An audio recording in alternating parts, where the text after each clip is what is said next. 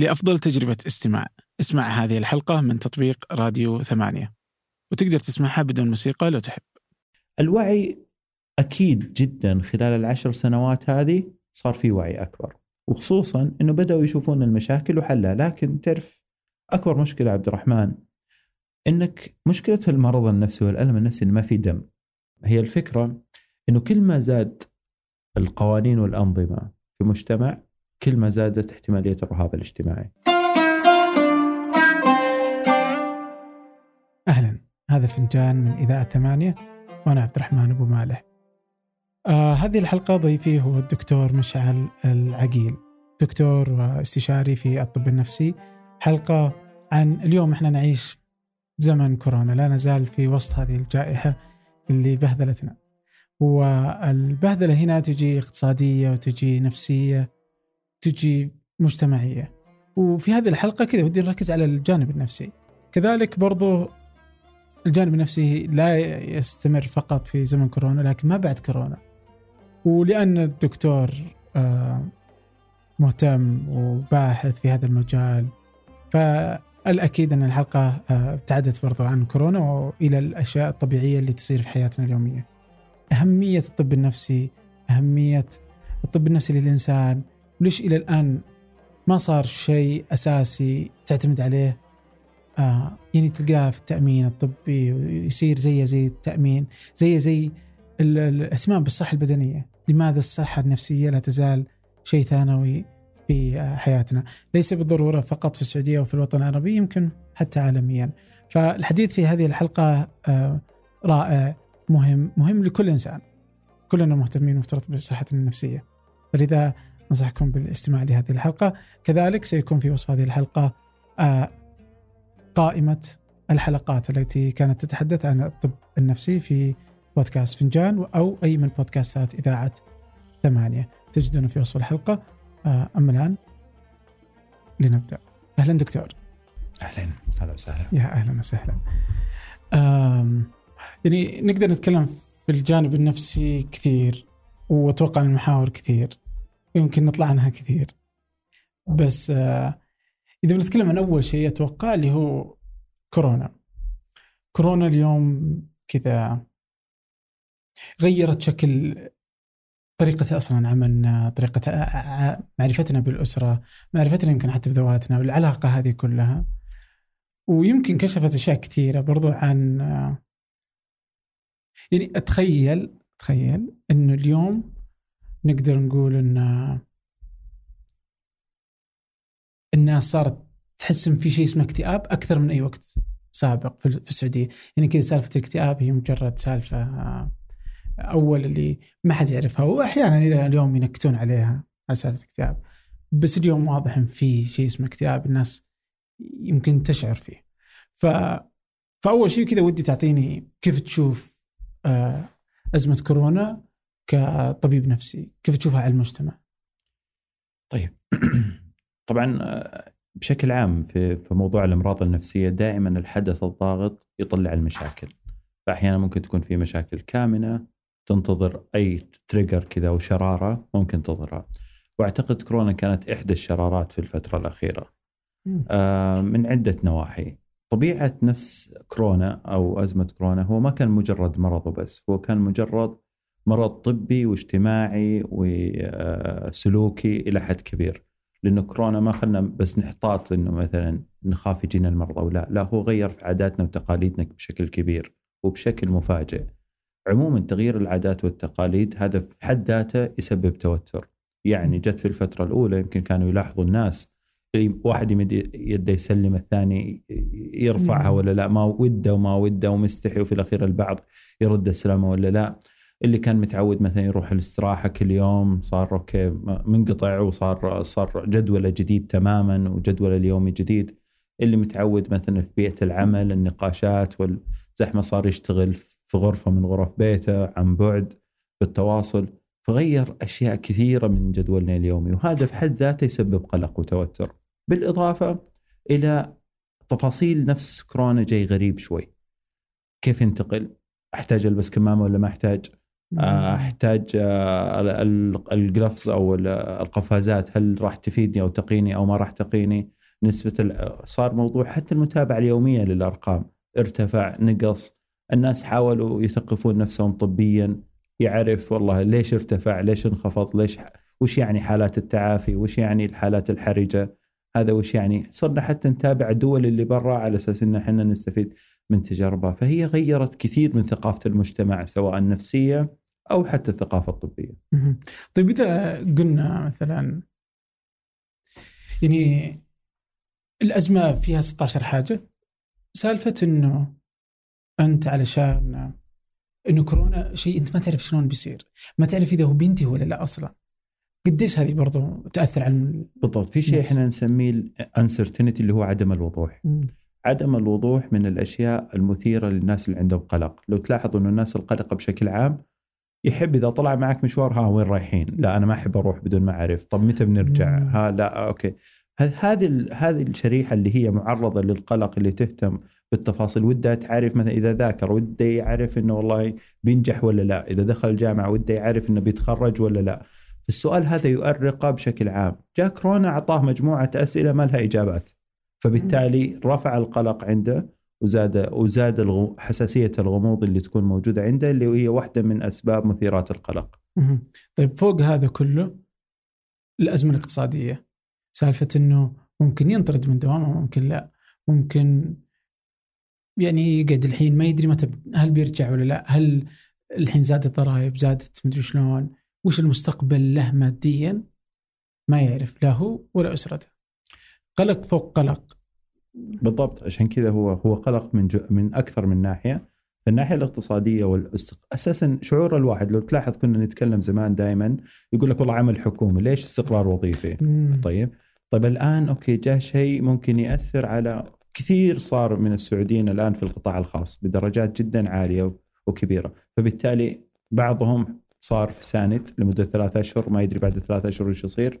بعض الشركات already صار لها مشاكل اقتصادية فصارت ما تدري مدى استمراريتها واستقرارها في العمل تتخلى عن موظفينها وخصوصا لما نسمع أخبار الخطوط الفلانية أعلنت إفلاسها شركة آه. شركة التأجير الفلانية أعلنت إفلاسها وكان عدد موظفينها مدري كم ألف فهذه كلها الأخبار توتر ف فالتوتر يصير ما أقدر مع الناس اللي عندهم قلق الحين أقول لهم ترى توترك من هالناحية لأن هي مجموعة نواحي تجتمع مع بعض وتظهر لي أعراض مزعجة من أعراض القلق. okay طيب okay فوق هذا كله يعني أحس إني بجمعها فوق بعدين نبغى نشوف كيف الصورة العامة وش المستقبل آه للإنسان بعد كورونا مثلا نقدر نشوف مثلا في السعودية إنه حالات آه العنف الأسري آه كيف أثرها؟ كيف زادت؟ هل أصلا عندكم أرقام معينة في الموضوع ده؟ طيب خلينا نتكلم أول شيء نبدأ بالعنف الأسري على مستوى العالم لأنه ممكن okay هم أسرع مننا في موضوع الدراسات والبحوث. لو اخذنا الصين كأول دولة في موضوع كورونا آه فكان عدد البلاغات اللي تصل في شهر فبراير كان ثلاثة أضعاف اللي هي بلاغات العنف الأسري. في أوروبا عدد البلاغات وصلت إلى أربع أضعاف وكان استقبال الطوارئ للحالات اللي بسبب العنف زاد 60% في شهر إبريل. لو جينا نشوف هنا في دراسة حاليا يمكن آه، اجريناها أجريتها مع مجموعة من الزملاء لسه يعني في طور النشر حاليا. كانت نسبة العنف الأسري قارنت ما بين قبل كوفيد وبعد كوفيد. فكانت قبل كوفيد آه تقريبا 26% بعد كوفيد قلت وصلت 14 15% قلت؟ قلت كعدد لكن الدراسة برضو وضحت إنها زادت كحدة. شلون؟ بمعنى إنه في ناس قللوا من من من العنف، طبعا لما نتكلم عن العنف الأسري إحنا نتكلم على ثلاث أشياء، العنف اللفظي طيب والتعنيف الجسدي والتعنيف الجنسي. فهذه قلت من تقريبا 26% إلى تقريبا 15% وكان حتى حجم العينة تقريبا 1900 متزوجة. كانت على النساء المتزوجات. الفرق لكن اللي استمروا من ال 14% عنفهم كان أكثر مما قبل كوفيد. فبالتالي هي زادت هي قلت كعدد لكن زادت ك حدة من الناس اللي استمروا في العنف. طيب كنت تقول 26% قبل كوفيد 19 الكورونا. أي 26% من كل الأسر في عنف ولا؟ تقريبا من اللي شاركوا في العينة من النساء. المتزوجات 26% من النساء اللي شاركوا متزوجات تعرضوا لأحد أنواع العنف سواء اللفظي أو الجسدي أو الجنسي رجال يجيهم عنف ولا هذه يبي لها دراسه لحالها ما سويتوا شيء؟ لا، لا. ولا يبي لها دراسة. طيب ليش الدراسات عندنا انت قلت قبل شيء إنه دراسات في أمريكا وفي الغرب والشرق أسرع ليه عندنا ما هي بسريعه؟ آه ما في سبب محدد لكن يعني عموما مجال الدراسات شوي يحتاج مجهود أكبر والنتائج تأخذ وقت. عادة أي عمل يمكن يعني عندك خبرة كبيرة بهالموضوع، أي عمل يأخذ وقت طويل عشان تطلع نتائجه يكون عمل شوي ثقيل على النفس، غير العمل اللي ممكن تنجز اليوم الأسبوع الجاي تشوف نتيجته، فهذا ممكن يكون أحد الأسباب. أوكي طيب إذا أخذنا إنه النساء العنف اللي جالس يجيهم مثلا في هذا إنه صار أقل بس صارت حدته أعلى كيف تشوف العنف تجاه الأطفال؟ طبعا آه، ما عندي أرقام تحضرني لكن هو بشكل عام في علاقة ما بين العنف ضد المرأة وهذا ينعكس ما بين العنف ضد الأطفال لأن. المعنف إذا قلنا في الدراسة هذه اللي هو الزوج فطبيعي في معظم الأحيان إنه عنفه منتشر داخل البيت هذا من ناحية وممكن برضو المرأة المعنفة ممكن كجزء من ردة فعل ممكن برضو يز- أو تأثير العنف النفسي عليها ممكن برضو ينعكس على أطفالها أوكي طيب قديش هذا اثره علينا اليوم؟ هذه كل الأشياء اللي جالسة تصير اللي تؤثر على الإنسان. وش الأثر المنعكس عليها بعد سنوات؟ طبعا لو أخذنا كل الأشياء اللي حكينا عنها بشكل مجمل أعتقد إنه وهذه كانت توصيات أساسا من عدة منظمات صحية. أو مقالات علمية إنه الأزمة ما راح تنتهي باختفاء الفيروس. في في في أشياء أو احتياطات أو حتى إجراءات يفترض إنها تؤخذ بعد لإزالة رواسب آه، الفيروس ومن أهمها الصحة النفسية. لأنها راح تنعكس بشكل كبير، تعرف لما تكون في ماراثون. وتجري وتبذل مجهودك واللي يشوفك يقول ما شاء الله وش هالشخص النشيط نهاية الماراثون يظهر التعب فهذا الإكزوشن أو أو خلينا نقول التعب الشديد اللي يظهر على الشخص بعدها هو اللي ممكن يظهر لنا بحيث إن إحنا نتوقع إنه في حالات من القلق راح تكون مرتفعة في مثلا خلينا نقول مشاكل أسرية قد تكون متراكمة وتظهر وتنتظر الوقت مثلا اللي ينتهي فيه الحظر والإجراءات هذه عشان تأخذ ردة الفعل المناسبة.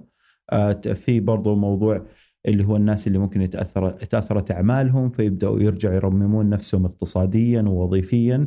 بشكل ثاني فكل في برضو عندنا اللي هو واحدة من الاضطرابات اللي معروفة اللي تصير بعد الجوائح اللي هو اضطراب كرما بعد الصدمة فهذا أحد الاضطرابات اللي ممكن ترتفع نسبته بعد بعد انتهاء وباء كورونا. وكيف ممكن نتعامل مع الموضوع؟ آه، أول شيء إن إحنا يكون عندنا وعي إنه هالشيء بيصير. اثنين ما في مؤسسة واحدة ممكن تشيل هالشيء على عاتقها فيظل إنه هو عمل مؤسسي من من أكثر من جهة. التعليم من جهة، الموارد البشرية من جهة، الصحة من جهة، فبالتالي هو ما هو متعلق بجهة معينة. إحنا يهمنا كثير اللي هو موضوع الدراسات المسحيه اللي تظهر لنا الموضوع ورفع أح- نقول العناية النفسية أو خلينا نقول الخدمات النفسية بحيث إنه العيادات تكون متوفرة بشكل أكبر، تكون مسهلة بشكل أكبر، أرقام سواء حتى حاليا يعني كانت تجربة جدا رائعة في موضوع تفعيل الطب الاتصالي في بعض الأحيان، فبالتالي تفعيلها بشكل أكبر وخصوصا للجوانب النفسية، فهذه كلها عوامل ممكن تساعدنا لتجاوز بعض ال- ال- خلينا نقول العواقب أو رواسب أزمة. تشوف إنه ممكن آه، الطب النفسي يعالج اتصاليا عبر الهاتف ولا لازم؟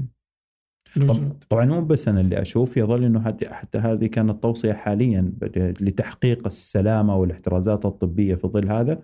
فكانوا ينصحون إنه في الأزمة هذه تكون مواعيد المرضى ومراجعاتهم عن طريق الهاتف وهذا اللي يصير حاليا داخل مستشفياتنا.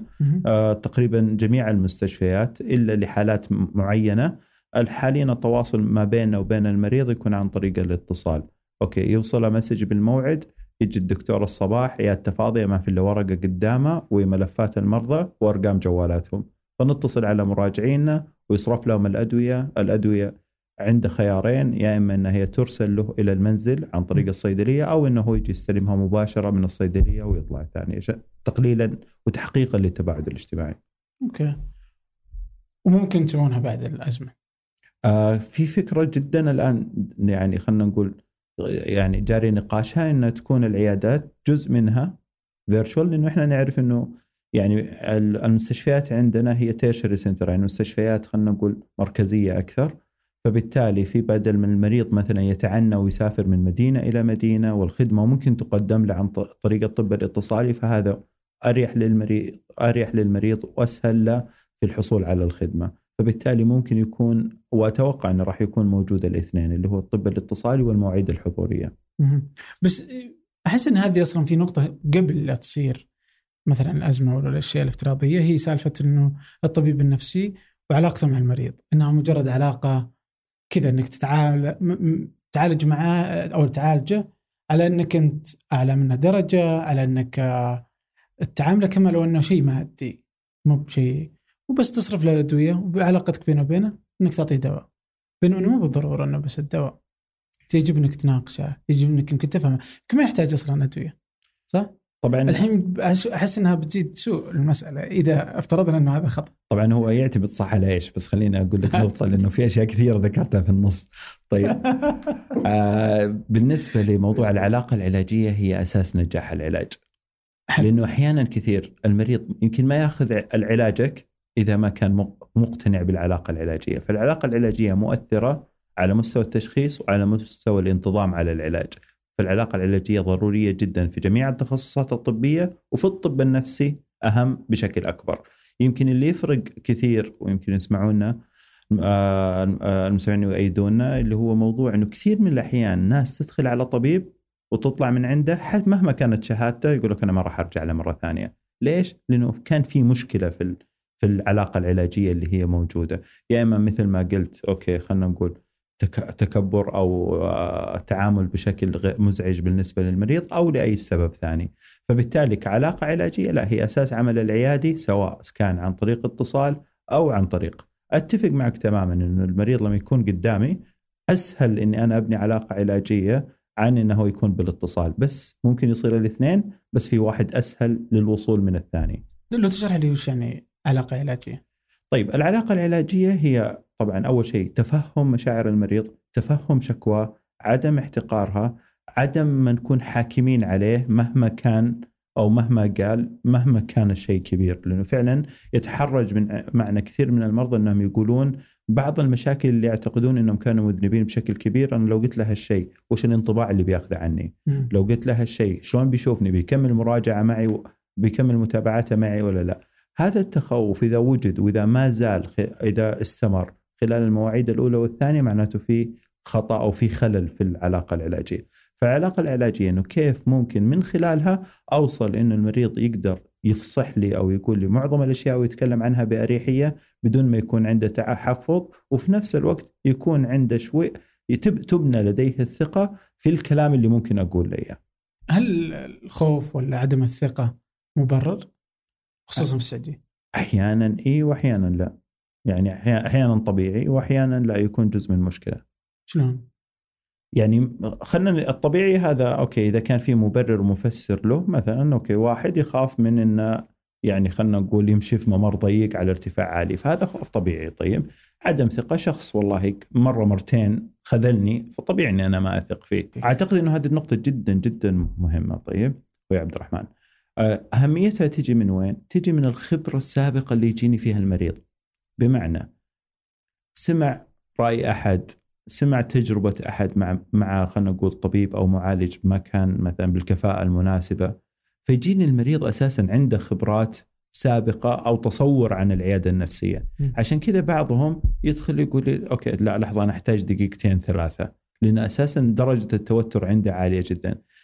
وغير كذا النقطة الثانية اللي جدا مهمة إنه في الجلسة الأولى للتقييم ترى مو بس الطبيب اللي يقيم المريض. نلاحظ كثير إنه المريض قاعد يقيمني يقيمني بنظراته يقيمني ردات فعلي إذا قال شيء يحاول يلاحظ تعبيرات وجهي والله شلون ممكن ردة فعلي لهذا الشيء؟ فالموضوع الجلسة الأولى هي تقييم من الطرفين تقييم من من الطبيب تجاه المريض إنه وش المشكلة اللي عنده وكيف ممكن أساعده فيها وتقييم من المريض إلى الطبيب كيف قاعد يشوفني وهل قاعد يشوفني بشكل يناسبني وارضى فيه ولا لا ما أعتقد إنه ما فهم مشكلتي. تستخدم كرسي فرويد وراه؟ اي لا كرسي فرويد للفرويديين. طيب هنا إني أحس إني أشوف إن المشهد السعودي في الاطباء النفسيين إنه مو ناضج بما فيه الكفاية. مو بجيد. مو ب... تدري مو مو جيد؟ إنه سيء. سيء إنه ممكن تروح وعشان كذا الناس يمكن تخاف من, من إنها تروح للأطباء النفسيين. ممكن إنه يعني ممكن ناخذ واحدة أول واحدة إنه وش بيحكم علي؟ مثلا هذا الخوف اللي بحس إنه مبرر. بعدين يجيك شيء ثاني آه يقول أوه يجي ياخذه ما ياخذه على إنه مرض. ويبدأ ياخذه بعلاقته بالله ولا علاقته بالدين. وتبدأ المسألة تبعد عن شكلها الطبيعي. هل موجودة في المجال؟ الأطباء بهذا الشكل. وقديش يأثر عليكم إذا موجود؟ طبعا من ناحية موجود إيه هو موجود. كيف كثرته؟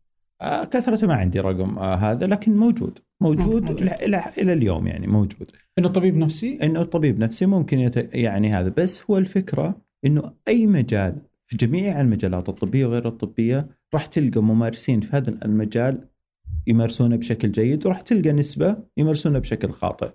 إشكالية الإشكالية اللي تحدث إنه دائما أو معظم الأحيان إنه الأخطاء هي اللي مثلا الناس تتكلم عنها وتطلع وهذا فالواحد يحس مثلا لو كانت لو افترضنا مثلا جدلا إنه كانت 10% اللي يسمع يحس 60 70% لكن وهذا اللي ألاحظه إنه بعد الزيارة تختلف وخصوصا لما يروحون لحد مثلا متخصص آه، أو إنه مثلا خلينا نقول يعني كانت شهادته الشهادة اللي ممكن تكون مهيئة بشكل جيد. في نقطة ثانية بعد إنه بعض الأطباء النفسيين يستخدمون أو يتأثرون كثير بشخصياتهم، يعني الطب النفسي أنا أشوفه اثنين. شخصية وعلم. إذا كان علم بدون شخصية للأسف حيأثر على الممارسة. وإذا كان برضو شخصية بدون علم حيأثر على الممارسة، علما بانه لو جبت واحد جراحة عامة يمكن شخصيته ما تأثر بشكل مرة كبير على عمله، لكن شخصية الشخص وخلنا نقول المهارات اللي موجودة عنده سواء مهارات التواصل الفعال سواء مهارات الاستماع أو هذه تنعكس بشكل كبير. هذه ما هي من مجال العلم هذه مهارات. والمهارات هذه هي جزء من شخصية الواحد. المهارة مو شيء اللي أقدر اطبقه داخل العيادة. المهارة الشيء اللي أقدر اطبقه داخل العيادة وخارج وخارج العيادة. فالزملاء اللي ممكن يكون عندهم مشكلة وهذه يمكن يعني المعلومة هذه ممكن تفيد كثير اللي مقبلين أو يفكرون في التخصص آه، الجوانب الشخصية تنعكس بشكل كبير على جودة الطبيب النفسي في المستقبل من عدمها.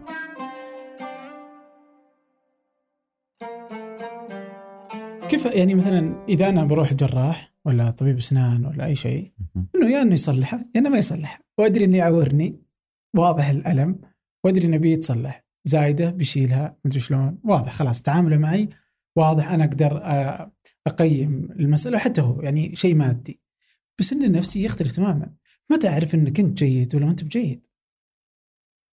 لانك ممكن تفلم علي ويطلع أنت ما أنت يعني.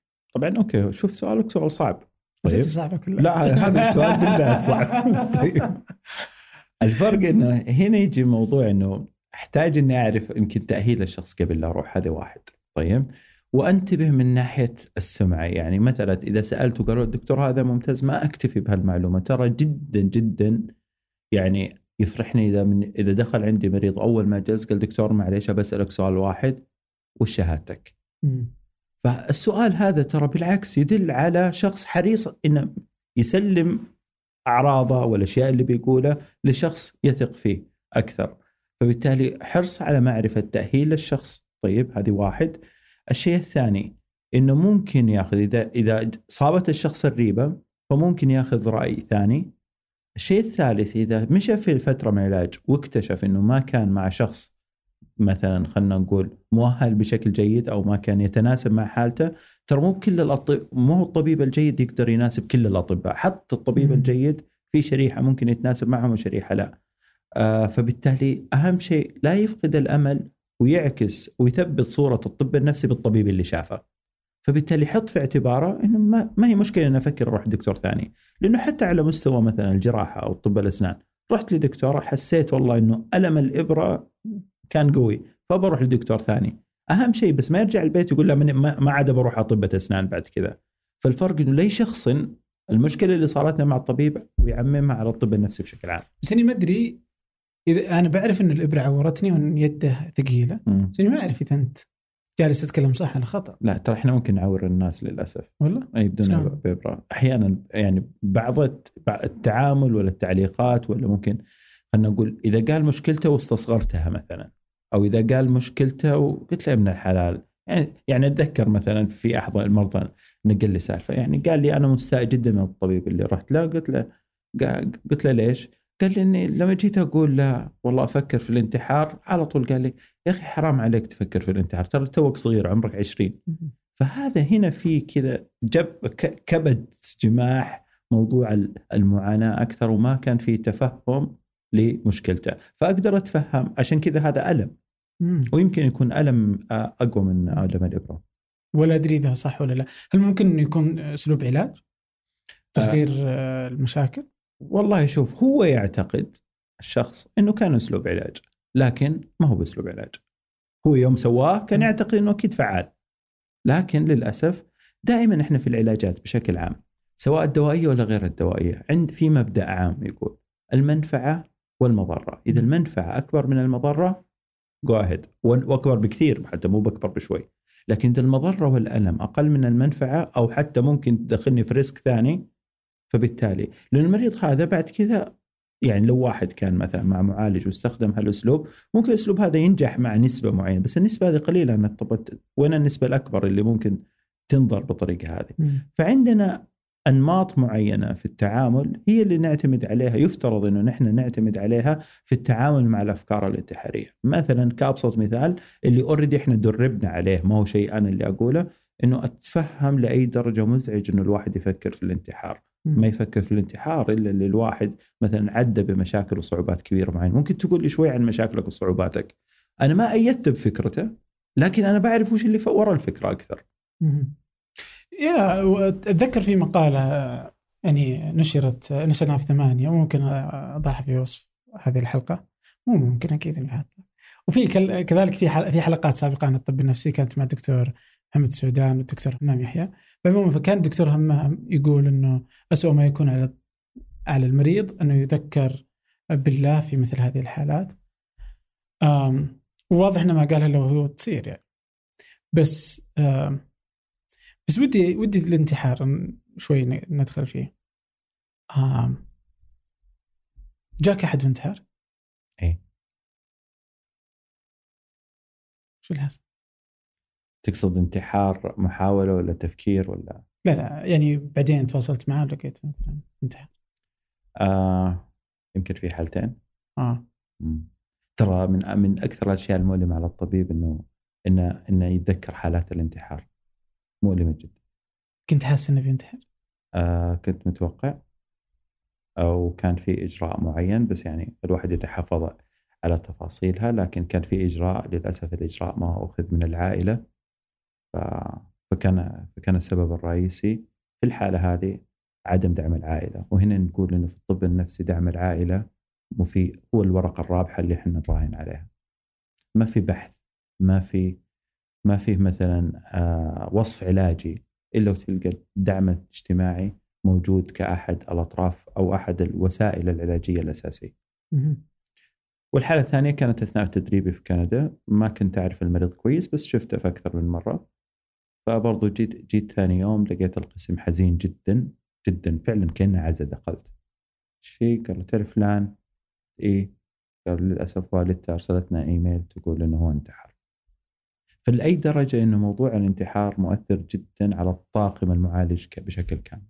كانت أول حالة انتحار هذ- هذيك كانت هي أول واحدة. إيش كانت مشاعركم قالوا لك؟ مزعجه جدا مو هو يعني تعرف قعدنا نعزي بعض يعني بالطريقة هذه نواسي بعض يعني بشكل عام وكل واحد يقول لأي درجة كان كويس كان لطيف كان أول سؤال دائما يسأله المعالج إذا صار واجه حالة مثل هذه أنا هل أنا قصرت في شيء كان المفروض أسويه وما سويته؟ هل أنا كنت سبب بأي شكل من الأشكال في هالشيء؟ والسؤال هذا يحب يفضل أساسا حتى حتى طبيا يفضل النقاش هالسؤال مع مجموعة مختصة. لأنه لأنها مشاعر ثقيلة إذا ما تم التعامل معها. كنت تسأل نفسك ذي الأسئلة؟ آه كنت أسأل نفسي بس أنا ذاك الوقت كنت تحت تدريب فكنت أناقش كل شيء للحالة مع الاستشاري اللي الاستشارية اللي كنت أشتغل معها. فبالتالي هذا لكن فعلا لا كانت في أسباب ثانية وتفاصيل ثانية أدت إلى انتحاره كان كان في موضوع تعاطي في الموضوع واثر بشكل مزعج. كيف تتعامل مع كل هالمآسي وتطلع من العيادة وترجع لحياتك الطبيعية؟ آه يمكن السؤال الواحد يسمع كثير طيب. يمكن السؤال حتى يوصمنا بعض الأحيان إنه أنتم مع كثر الحالات النفسية ممكن تصيرون نفسيات طيب. وهذه السمعة كثيرة نسمعها. لكن الفرق إنه يظن إن الواحد كيف ممكن لكل جانب شيء كذا براق وشيء مظلم كان الوقت اللي يتذكر فيه الحالات هذه اللي فعلا أحيانا بعضها مؤلم جدا يبدأ يتذكر الجانب الثاني من التخصص اللي الحالات اللي فعلا تغيرت حياتها واللي فعلا آه يعني مراجعتها للعيادة وطلبها للعلاج صنع فرق. فبالتالي كل شخص في يعني أو في مجال طبي يدخل وعنده risk، إحنا ما نتكلم عن الأخطاء الطبية، إحنا نتكلم حتى الأخطاء اللي ممكن تصير، اللي يدخل عملية مهما كانت في risk معين ممكن يكون ما له أي علاقة بالأخطاء الطبية. فنفس الشيء ممارستي للجانب هذه تعرضني إني أنا ممكن أسمع أشياء مزعجة لكن الأهم شيء إن الواحد مع الخبرة ومع التعود يقدر يفصل ما بين الأشياء. يعني يقدر يفصل ما بين العيادة وطلعت من العيادة ممكن آخذ خمس عشر دقائق أفكر في الموضوع ويلا وين وين بروح الحين؟ وش بسوي؟ وأبدأ اسال لكن لا يمنع إنه في بعض في بعض الحالات مؤثرة بشكل مرة كبير وتأثيرها يقعد شوي. تتذكر واحدة منها أثرت عليك؟ والله عبد الرحمن يمكن أكثر شيء يزعجني وأعرف نفسي إذا طلعت من العيادة بكون متضايق جدا اللي هي حالات التحرش الجنسي في الأطفال. لما أشوفهم هم كبار. مزعجة جدا. مزعج جدا إنك تشوف أحد ضحية لشخص ممكن الشخص هذا عادي وعايش في حياته وهذا الشخص المتحرش فيه يشوف الشخص وهو عايش في حياته للأسف ما بيده شيء يقدر يسويه. وعايش معاناته سنوات طويلة. هذا أكثر شيء مزعج إنك تشوف واحد كان ضحية ما له أي ذنب في الحياة مجرد إنه كان طفل ولا في تقصير كان من الأهل لكن يظل إنه شيء ممكن يحدث لاي لاي لأي أحد فينا في مدرسة في شارع في أي شيء معين. فيمكن هذا أكثر شيء مهم يجونك ناس يقول إني أنا مثلا عندي ذا المرض إني أهوى الغلمان مثلا أو الصغار. يجون بس بقلة جدا. وكونه وصل للمرحلة هذه فهذا شيء جيد جدا وممتاز ونقدر عنده هالشيء. لأنه هو أدرك إنه عنده مشكلة وما تعامل مع المشكلة بتطبيقها تعامل مع المشكلة بأنه يحاول إنه هو يتجاوزها. لأنه يعرف إنه هو خطأ تأنيب الضمير اللي موجود عنده قاعد يساعده. لكن لو مثلا عرف إنه هو لا هو جاي يبي يوقف هالرغبة أكثر من يبي يوقف السلوك وقف السلوك هذا جريمة طيب لكن الفرق اللي يجون العيادة هم الناس يوقفون الرغبة أكثر. هل هو مرض؟ إيه يعتبر واحدة من الانحرافات الجنسية اللي هي البيدوفيليا. م. وش هل العادة توصلون لعلاج؟ طبعا أول شيء إحنا نتأكد إنه ما فيه مشاكل نفسية ثانية من قلق، اكتئاب، توتر، الأشياء نستبعد الأسباب النفسية الثانية. آه النقطة الثانية إنه okay يكون غالبا علاجهم إذا استبعدت الاسباب الثانية غالبا تكون علاجاتهم بالعلاج السلوكي أكثر. طيب واللي يقول مثلا إنه ممكن إنه الحين انت تقولون إنها مرض بس بعد فترة تتحول إلى إنها خيار. زي مثلا كيف إنه المثلية بدأت كمرض بعدين الآن أصبحت إنه طيب في نقطة مهمة قبل هذا لأنه أنا أدري أنه هذه النقطة أحيانا تخلق خلاف لما أحد يسمعها. لما أقول مرض هذا لا يعفي من مسؤولية. طيب بمعنى لو واحد قلنا أنه البيدوفيليا هذه أحد الأمراض النفسية. طيب هذا لا يعني كونها صارت مرض معناته الشخص صار غير مسؤول أنا مريض يعني. okay وش أسوي؟ هذا شيء في لا هو من الأمراض اللي الشخص مسؤول عن نفسه فيها لو صدر منه أي سلوك ويحاسب محاسبة أي شخص ثاني. ممكن. ممتاز. تمام؟ فهذه النقطة الثانية. فأرجع لسؤالك. كيف؟ فالمثلية الآن هل هي مرض؟ آه المثلية كانت من ضمن الأمراض وفي الفترة في ال DSM 4 تقريبا آه انشالت من ضمن الأمراض لأسباب كثيرة. ما هو بس لأسباب لها علاقة بالطب النفسي لها الأسباب politics وأسباب سياسية معينة.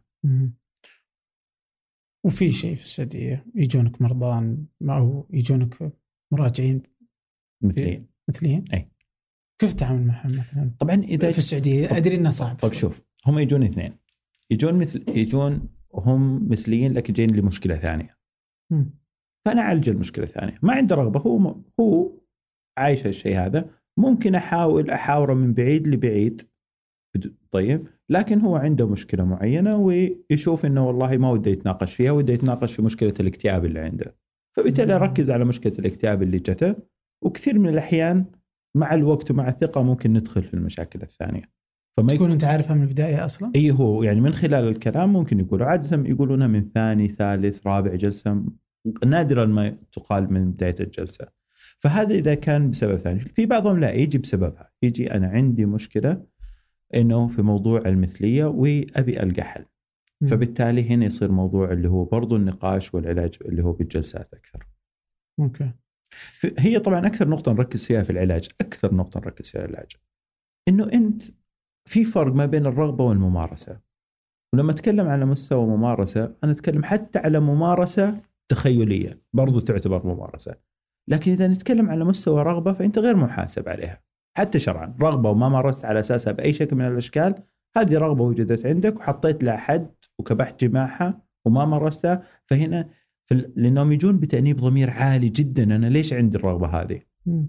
فالفرق الوحيد إنه كيف ممكن تأنيب الضمير هذا إذا أنت بس إنسان كان تفكيرك وتركيزك على موضوع إنها رغبة وما مارست شيء فهذا شيء مع الوقت ممكن يخف وهذا شيء لا يعتبر سوء فيك ولا يعتبر مثلا خلينا نقول نقص أو عيب قاعد تمارسه. متى تبدأ تصير مشكلة؟ إذا كانت في ممارسة بأي شكل من الأشكال. ممتاز طيب بس اللي يجي يقول مثلا إنه يعني هذا أكثر من إنه مجرد خيار أنت تملكه سواء كنت آه، بدوفيلي ولا مثلي. مو بخيار صح؟ اللي يجي يقول خلاص استرجل ولا لا تسوي الحركات هذه ولا فاهم؟ ولا هو مرض يستدعي فعلا علاج. هو أو- هو مش مشكلته فعلا تستدعي علاج. طيب إذا أهم شيء عندنا إحنا الرغبة في الرغبة في العلاج. لأنه أحيانا أحيانا يكون اكتشاف المثلية عن, عن طريق أحد الأقارب. يا إما شاف جواله يا إما انتبه لمقاطع يتابعها أو شيء. فهنا جاء تحت سلطة أخوه الكبير ولا تحت سلطة والده لكن الرغبة ما هي موجودة. فهنا ترجع من النقطة اللي ما قبل الصفر وكيف تزرع عند الرغبة وإيش الأشياء اللي إيش الأشياء المنفعة والمضرة وإيش الأشياء على المدى الطويل المشكلة هذه شلون ممكن تأثر عليك. لكن إذا ما وجدت الرغبة عند الواحد فبالتالي حيكون صعب عليك جدا إنك أنت تساعده. طيب أنا بهذه النقاط يمكن أحيانا تكون إنها يعني شيء يعني سهل إنه نتناقش فيه خصوصا على ال- الفضاء العام. بس إني يعني أحس إني ودي أوصل لأنه إحنا مجتمع زي أي مجتمع في العالم. افترض إنه ما نقول إنه هذه الأشياء ما عندنا وننكرها وين كانت موجودة. ومثلها مثل الانتحار أنا ودي أرجع للانتحار. يعني يعني ماني فاهم ليش إلى الآن مثلا ما في خط مباشر للانتحار. اللي إذا كان مفيد عالميا هذا شيء ثاني. بس إنه نقول أوه ما عندنا خط مباشر مع وزارة الصحة. ليه؟ والله لأنه إحنا ما عندنا ناس منتحرين. انتحار للناس اللي مو آه، ما عندهم إيمان. إحنا دولة مسلمة والناس مسلمين وما بينتحرون. ولذا آه، إن شاء الله ما في أحد ينتحر. مع ذلك في نسب انتحار عالية في السعودية. طيب آه لو تكلمنا عن موضوع الانتحار ما أعتقد إنه السبب إنه عدم وجود خط مباشر إنه انما ما إنه مثلا عدم وجود حالات انتحار. لأنه أساسا إحصائيات الطب الشرعي تقول إنه في عندنا اعداد انتحار. فهي مثبتة أساسا. يعني علما بأنه في تحفظ على موضوع الإحصائيات إنه الإحصائيات اللي موجودة أقل من الم... من الانتحار الفعلي. غير كذا الشيء الثاني ما أعتقد في طوارئ أي مستشفى يعدي عليه أسبوع ما يلقى حالة محاولة انتحار أو أكثر وغالبا أكثر. فبالتالي مت... واضح جدا ولا تحتاج إثبات وجود حالات الانتحار. طيب لكن النقطة الثانية اللي هو صاحب القرار لأي درجة يرى إنه هالشيء له أهمية وضرورة على أساس إنه يكون موجود، ولاي درجة يشوف إنه هالشيء له فعالية. ولاي درجة يشوف إنه عنده مختصين ممكن يقومون بالخدمة، لأنه كمان أحيانا أخوي عبد الرحمن ما تبي تنشئ خدمة وتكون الخدمة ما هي على المستوى المطلوب. طيب لأنه هذ... لأنه أمانة خط اللي هو المساعدة على الانتحار أو الوقاية من الانتحار يظل إنه المفروض يحتاج إنه القائمين فيه يكون سكيلفول ويكونوا ناس عندهم مهارة كافية للتعامل مع الحالات هذه. ولا بيكون ممكن ضررها أكثر من نفعها. فبالتالي إذا بأنشئ خدمة محتاج إنه يكون عندي أول شيء الدعم الكافي محتاج يكون عندي التأهيل الكافي لإنشائها ولا الأفضل أتريث وممكن الناس اللي تفكر في الانتحار ممكن تحاول إنها تلقى مساعدة بطريقة ثانية يعني يا أساعد الشخص بطريقة صحيحة أو إني أنتظر لحد ما يكون عندي طريقة صحيحة أساعد فيه. بس إذا مشكلة لأنه فاهم حتى ليش تكتم على مثلا الأرقام إنه ناخذها على إنها أرقام تحفظ عليها لأنه وجود الأرقام هذه تساعدنا في يعني أتوقع ان أول إنه أنت الآن إذا تبغى تعالج أي أحد إيش أول شيء لازم يكون؟ إنه يؤمن بوجود المشكلة صح؟ أتوقع مفترض إنه يؤمن بوجود المشكلة من ثم من هنا ننطلق إنه نعالجها فمثلا زي الخط هذا إذا كان إنه مهم ومفيد بس ناقصنا المهارات يعني نقدر نجيب من كل العالم مهارات والله أنا صح؟ أنا أتفق. وممكن أساسا نشتغل على تأهيل مجموعة معينة لمدة ستة أشهر سنة على أساس تأسيس هذا الخط. وتعتقد إنه أصلا مفيد؟ آه شوف في أمور معينة لو الفائدة كانت 20% تعتبر جدا كبيرة وفي أمور معينة إذا 20% ما ما هي ب cost effective ولا هي فائدة. لكن في موضوع الانتحار وإنقاذ حياة فأعتقد لو كان نجاح الخط هذا 10 20% يظل إنه برضو نسبة تعتبر جدا رائعة. طيب في ذكرت أنت مرة إنه من اضطرابات ما بعد الصدمة إنه عادة نتائجها إنه الناس تنتحر. ودي تعطيني كذا ودي أفهم وش اضطرابات ما بعد الصدمة؟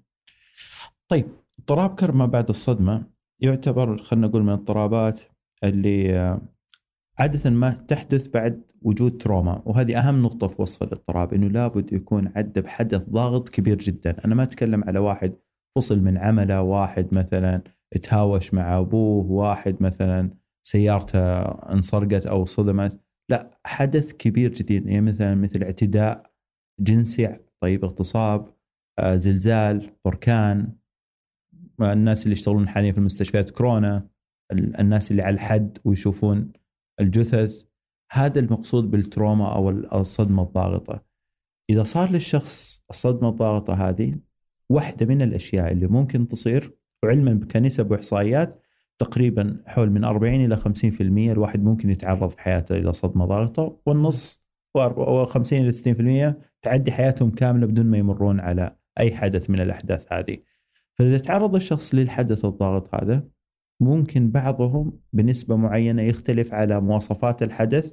يعني لو مثلا موضوع الاغتصاب تقريبا واحدة من الدراسات قالت 45% من اللي يتعرضون للاغتصاب ممكن يدخلون في اضطراب اللي هو كرب ما بعد الصدمة. على مستوى البراكين والزلازل 4% منهم يدخل في اضطراب كرب ما بعد الصدمة.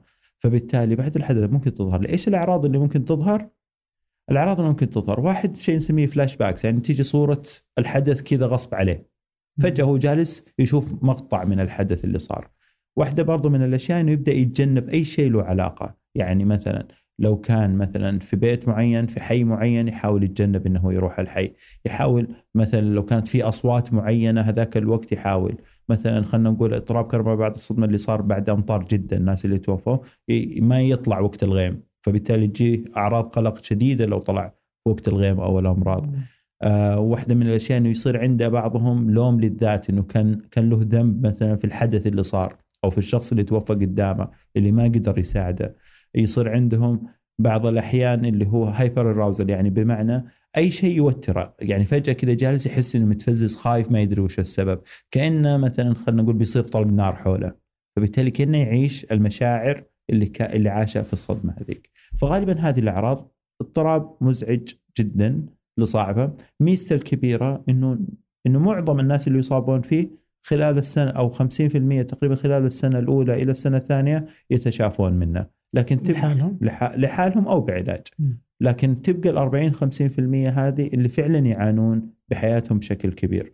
وهذه اللي أساسا يتكلمون عنها. أول ما طلع اضطراب كرما بعد الصدمة طلع بيتكلموا عنه بعد حرب فيتنام. لما لقوا إنه فيه ناس من الجيش الأمريكي يرجعون عندهم أعراض غريبة صاروا كثيرين الانفعال. صاروا يسببون مشاكل في وحداتهم ما كانوا كانوا بعد ما كانوا منضبطين. صارت علاقاتهم الأسرية فيها مشكلة وبرضه صاروا عنيفين مع أسرهم بدون ما يكون في مشكلة. فبدأوا يوصفون الاضطراب وبدأ صار أحد الاضطرابات النفسية. كيف يمكن التعامل معه؟ آه نتعامل معه. أول شيء إذا صارت أي صدمة حدث ضاغط والحدث الضاغط البلد كلها بتعرف عنه. طيب؟ إنه لابد انه يصير في تقييم. بمعنى لو صار فيه خلينا نقول مثلا مثل الحدث كورونا حدث ضاغط؟ يعتبر حدث ضاغط وعشان كذا نتوقع ويفترض إنه بعد ما تنتهي كورونا وخصوصا حدث ضاغط للناس اللي يشتغلون الممارسين الصحيين اللي يشتغلون بالمستشفيات. م. فبالتالي وخصوصا اللي يشتغلون في الخط الدفاع الأول والهذا لأنه هو قاعد يشوف الموت قدامه قريب منه. قاعد أساسا يشوف شخص ممكن قاعد أو مريض قاعد معه أسبوعين ثلاثة شافه من اللحظة اللي هو يمشي فيها إلى اللحظة اللي هو توفى فيها. فهذا يعتبر وخصوصا ان العلاقة العلاجية تبني شوية مشاعر ما بين المريض وال والمع والطبيب أو الممرض أو أي تخصص ثاني. فبالتالي هذا يعتبر أحداث ضاغطة. يحتاج إنه بعد. طبعا إحنا نقول إنه الأعراض تستمر أكثر من 30 يوم. فيحتاج بعد هذا يصير مسح. عشان كذا مثلا بعض الجوائح السابقة زي سارس مثلا كان في دراسات إحصائية شافت إنه والله نسبة اللي موجودة. كان عندنا دراسة مع مجموعة من الزملاء على الباراميدكس اللي هم مقدمين الخدمات الإسعافية. هذول الناس المقدمين الخدمات الإسعافية يتعرضون لحوادث ويشوفون حوادث ويبشرون حوادث وبعضها يكون عنيف وبعضها يكون شنيع. حاولنا نسوي مسح على مستوى الشؤون الصحية بالحرس الوطني لكل اللي يشتغلون في الخدمات الطبية الطارئة والإسعافات لقينا إنه النسبة أساسا النسبة بالعادة ممكن تكون 7 9% موجودة عندهم بنسبة تقريبا 26% وتعتبر نسبة ارتفاع. فصاروا هم أكثر عرضة من الآخرين الموجود. كيف أقدر أتعامل معهم؟ وهذا سؤالك الأساسي إنه يفترض يكون هذول الناس اللي سو... أول شيء المزح ثاني شيء اللي طلعوا إيجابيين أحتاج إنه يكون لهم تدخلات وبرامج تأهيلية نفسية. طيب وانت كذا جالس تتكلم جالس أفكر كيف إنه عندنا سواء شركات ولا حتى الحكومة ولا حتى ايا يكن كيف إنه نقدر ناخذه حتى على الموظفين طلاب على الأسر على كل شيء كيف إنه في إهمال للصحة النفسية؟ يعني نقدر ناخذ ان الصحة البدنية تحصل على تأمين كأنه حق تحصل على الصحة لما نقول الصحة تحصل عليها كحق. كمواطن على الأرجح أن نقصد البدنيه ايا يكن يحصل لك بس النفسية شيء ثانوي. في التوظيف صح النفسية شيء ثانوي. الإرهاق الجهد آه، الاحتراق الوظيفي كل هذه أشياء نفسية بس شيء ثانوي. على الأرجح كورونا بتعدي ولا يزال النفسي شيء ثانوي. ممكن نهتم بالاقتصاد ممكن نهتم. طيب. هو شوف في إشكالية تصير. أول شيء الاهتمام بالصحة النفسية يفترض انه يكون على جانبين، جانب وقائي وجانب علاجي، والجانب الوقائي أسهل بكثير من الجانب العلاجي لكن للأسف انه أعتقد إنه في مشكلة في الجانب الوقائي إلى حد معين، الوقائي شلون؟ ممكن التدريب على تربية الأبناء، التأهيل على التعامل مع الزواج والمشاكل، تاهيل الموظفين في التعامل مع المشاكل اللي موجودة والتعامل مع ضغوط العمل، كل هذه برامج وقائية تقلل عندي نسبة حدوث الأمراض النفسية، اهمال البرامج الوقائية راح يخليني عرضة أكثر لنسب أكثر من المشاكل النفسية. فهذه هذه من نقطة. من نقطة ثانية في مستوى آه، الأمراض النفسية الوعي أكيد جدا خلال العشر سنوات هذه صار في وعي أكبر وخصوصا إنه بدأوا يشوفون المشاكل وحلها لكن تعرف أكبر مشكلة عبد الرحمن إنك مشكلة المرض النفسي والألم النفسي ما في دم. طيب لأنه أوكي أنا لو أشتغل مع أحد الموظفين مثلا معي في مكتب وأشوف والله انجرح ونزل دم بقوم اساعده وأحاول إني أدعمه بشكل معين، والله ولو واحد ماشي طاح منكسر ولا جانا ثاني يوم مكسور فنحاول نخدمه ون ون والشيء اللي ما يقدر يسويه إحنا نسويه. مشكلة الألم النفسي إنه ما ينشاف بالعين، والشيء اللي ما ينشاف بالعين ممكن يقل كذا يقل الاهتمام فيه إلى حد ما، قد تكون هذه أحد أحد الأسباب. إحنا ما ودنا إننا مثلا نوصل لمرحلة إنه ما نهتم أنا ما أقول آه، آه، مثلا نجهل أو نهمل لكن ما يكون اهتمامنا بالحد المطلوب ما نبي نوصل لمرحلة إنه يكون نسبنا مرتفعة. ندري إنه العامل الديني عامل ممكن يساعد ممكن لكن لا يحمي. طيب؟ لو ممكن يخفف لكن برضو لا يحمي ابدا. ولا أحد محصن من أو عنده مناعة من المرضى النفسي سواء اللي كان متمسك جدا بالدين أو اللي كان مقصر جدا بالدين. فبالتالي محتاج إني أنا أهتم بالجوانب الثانية هذه سواء على مستوى الوقاية قبل ثم على مستوى العلاج. وش أثر عدم الاهتمام؟ زيادة النسب. نسب كلش. الأمراض النفسية الانتحار كلش. المشاكل الأسرية نسب الطلاق كل شيء. كل مشكلة آه، مشاكل الشارع الهواشات السرقات كل شيء. كل وهذه هذه وهذه أهمية الاضطرابات النفسية إنه إنه الاهمالها وأنا ما أتكلم حتى على مستوى مثلا اضطرابات شخصية واشياء ثانية وعلى مستوى إدمان لأنه تعتبر حتى الإدمان يعتبر جزء أو فرع من فروع الطب النفسي. فإهمالها راح ينتشر في كل مكان على مستوى اجتماعي على مستوى دراسي على مستوى صحي. فعشان كذا عواقبها مزعجة جدا على كل المجتمعات. طيب أنت دراسة آه، على طلاب الطب آه، وكانت إنه في الإرهاق وأنهم يصابون عادة في السنة الخامسة آه، وكل ما اقترب إنه يتخرج بقولون عصبي. هذا الإجهاد وإنه حتى اضطراب النوم واضطراب النفسي والقلق. هل نقدر نسحبها على جميع الطلاب ولا بس أطباء الطب هم اللي توافير بزيادة؟ والله لا تزعل من بقية الطلاب. أنا أدري. أنت يا كثر الأفخاخ اللي تحطها طيب خلاص انت طيب. الدراسة على الطب فخلينا نخليها على الطب. بالضبط. هي لا شوف المرحلة هذه العمرية إيه. معرضة للاضطرابات النفسية أكثر بدايات العشرين أو في مرحلة المراهقة لأن مرحلة المراهقة لها سمات معينة اندفاعية تذبذب في المزاج ممكن مشاكل مع العائلة والأسرة فبالتالي هي مرحلة صعبة بغض النظر وجود دراسة جامعية أو لا. فهم أكثر عرضة إنه ممكن لظهور الأعراض وكثير من الاضطرابات القلق تظهر في العمر هذا. هذا بشكل عام. نجي للموضوع الدراسي. الموضوع الدراسي كل الجامعات تعتبر وكل التخصصات إذا الشخص كان مثلا مجتهد ويفكر فبالتالي راح تشكل له ضغط فبالتالي ممكن يكون له أثر نفسي. لكن نرجع مثلا لمحور اللي صار عليه الدراسة واللي عليه أرقام. لو تكلمنا على موضوع قبل لا اتكلم عن الدراسة المحلية تكلمنا عن مستوى العالم. كانت في دراسة درست كل الدراسات تقريبا في فترة معينة اللي سووها على طلاب الطب. طلعت نسبة الاكتئاب تقريبا 27% طيب والاكتئاب عادة من 10 ل 20 طيب النقطة الثانية الأغرب إنه تقريبا من الناس هذول ال 25% 11% فكر في الانتحار خلال سنوات الدراسة. عجيب. الأغرب إنه 13% بس اللي دوروا علاج لهذا الانتحار. ولاحظ إحنا نتكلم على بعض الدول الأجنبية فما بالك بالحالة عندنا.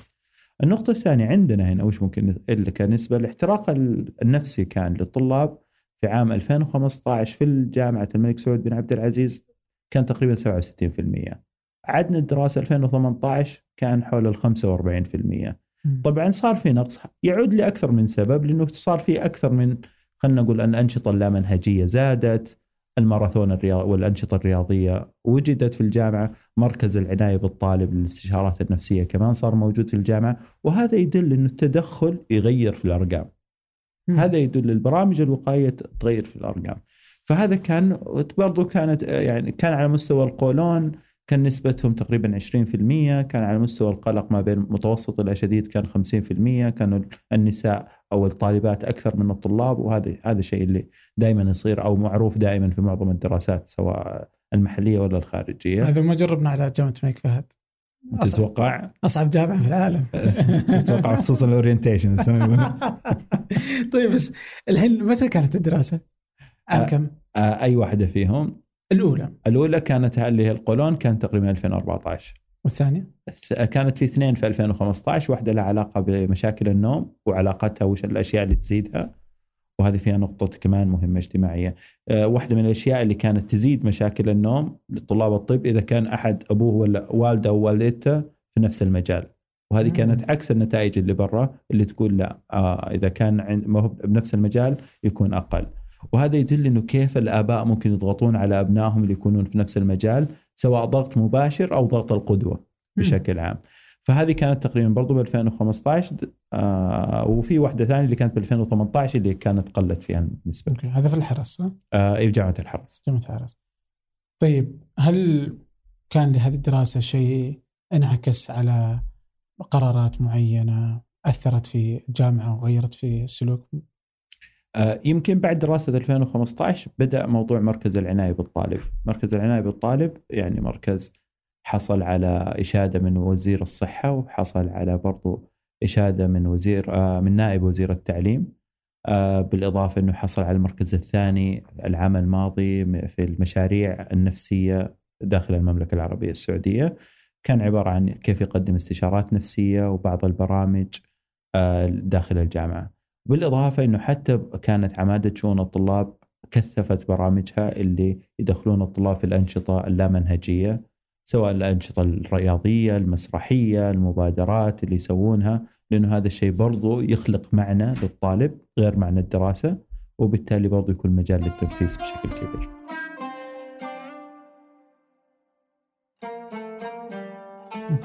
طيب جلست أربع سنوات آه، تعمل في آه، الحد الجنوبي. إيه أنا دائما أسمع يعني وذكرت حتى أنت قبل شوي كذا اللي هو الجنود الامريكان العودة من فيتنام والحروب اللي تصير ومن ثم أنهم يصابون بأمراض نفسية. يعني ما أستطيع قراءة المشهد حقيقة في السعودية، تقدر تعطيني هل هو مشابه؟ وش اللي كانت في دراستك الاربع سنين هناك؟ أو العمل أنت عملت هناك صح؟ إي طبعا كان لي الشرف العمل هناك آه، ودائما الواحد لما يخدم أبطال يحس بشرف كبير جدا. بالنسبة لطبيعة العمل آه، كان كان على جانبين. برضو جانب اللي هو تقديم التوعية سواء على مستوى الضباط أو الأفراد تثقيف بالمش... بالأعراض النفسية وتثقيف بالمشاكل النفسية كيفية التعامل معها تثقيف عن مشاكل المخدرات وأضرارها. فكان هذا الجانب التوعوي من من وجود خلينا نقول برنامج الصحة النفسية العسكرية بالميدان. فكان هو جزء من برنامج صحة نفسية عسكرية في الميدان. بالإضافة للجانب العيادي اللي يشوف للناس اللي عندهم مشاكل. واحدة من الأشياء اللي مثلا كان كانت برضو اللي هو آه، لجنة الصحة النفسية العسكرية تقوم فيها إنه إذا حصل استشهاد في مكان يروح يتم تقييم الوضع تقييم الزملاء دعمهم إلى حد ما. ثم والله تبليغهم ترى إحنا موجودين ترى ممكن توصلوا لنا بالطريقة الفلانية. ودائما محاولة تسهيل الوصول إلى الخدمة من أكبر العوامل اللي تؤدي إلى نجاحها. فكيف إنه يكون ما هو محتاج مجهود كبير إنه هو يوصل الخدمه. نيجي للموضوع الثاني اللي هو موضوع التأثر النفسي. لا أكبر مشكلة ممكن يفكر فيها أي شخص إن مسألة إنه يصاب بأعراض نفسية لها علاقة بالجبن أو الشجاعة، ما لها أي علاقة. ما لها أي أنا إذا جاني اضطراب كربة بعد الصدمة مو معناته أنا إنسان ضعيف ولا إنسان سيء إشكاليتنا أن الفكرة هذه موجودة عند الكثير وهذه اللي نحاول نعدلها بشكل عام إذا جاني اضطراب ما بعد الصدمة معناته أنا عرضة أو عندي قابلية طيب إنه اصاب فيها. بغض النظر ممكن أكون أشجع واحد وممكن أكون أجبن واحد طيب؟ فهذه الفكرة. فعشان كذا اللي تجيهم الأعراض النفسية هذه يتحاشون ويتجنبون إنه ممكن يتكلم عنها أو يتعامل معها. وهذه للأسف تنعكس على مدى بعيد إنه ممكن تأثر. يعني أعرف بعض بعض الأفراد إنه تركوا عملهم بسبب أعراض كرب ما بعد الصدمة، لأنه شعر إنه هو غير كفء إنه يكون في المكان هذا، ليش؟ عشان لو تتذكر لما قلنا من اضطراب كرب ما بعد الصدمة إحساس تأنيب الضمير. فكيف أنا كنت في المدرعة الفلانية اللي انصاب فيها خويي واستشهد وأنا ما قدرت أساعده، أنا ما أصلح إني أكون في المكان هذا أو أكون موجود. الفكرة هذه فكرة مغلوطة وفكرة مرضية، لكن على أساسها ممكن الشخص يأخذ قرارات شيء النقطة الثانية لو رجع أحد من الحد وهو عنده اضطراب كرب ما بعد الصدمة وهذه حالة فعلية. اسرته تتضايق منه اتذكر إحدى الزوجات كانت تقول أوكي أنا تحملت أنا أنا عارفة ومقدرة ومقدرة الأشياء اللي واجهها في الميدان وأشياء ما كانت سهلة في الميدان لكن للأسف إني ما أقدر أتحمل انفعالاته بالشكل هذا. فأنا مضطرة إني أنا أروح بيت أهلي لحد ما هو تهدى أموره أو أو تتحسن أموره وأقدر أرجع. والعادة إنه ما يكون قبل ال... ما كان بالشكل هذا ابدا. آه. ابدا ما كان بالشكل. طبعا. فهنا يجي موضوع حتى بعضها طبعا المعظم يستجيب للعلاج لكن تظل نسبة ما ت... يعني ما تتعالج لكن ممكن تتحسن إلى شكل كبير. فهي النقطة طلب الخدمة هو اللي إحنا نحتاجه آه، بشكل عام.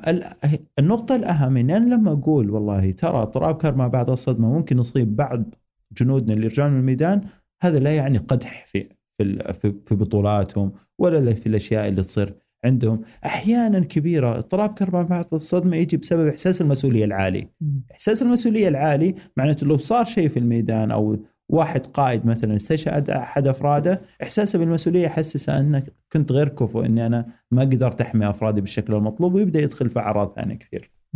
طيب حكيني هنا أنت متى رحت عام كم؟ تقريبا أنا انتهيت في فبراير اللي راح في طيب فكان تقريبا 2016 إلى إلى 2020 تتذكر يوم كلموك؟ آه، أتذكر من البدايات كان التأسيس هي طبعا بدأت الحرب قبل خمس سنوات إحنا تقريبا التحقنا هناك بعد ستة شهور أو ثمانية شهور من بداية الحرب. يوم كلموك وش كنت تتذكر كيف كانت آلية إنك تروح هناك؟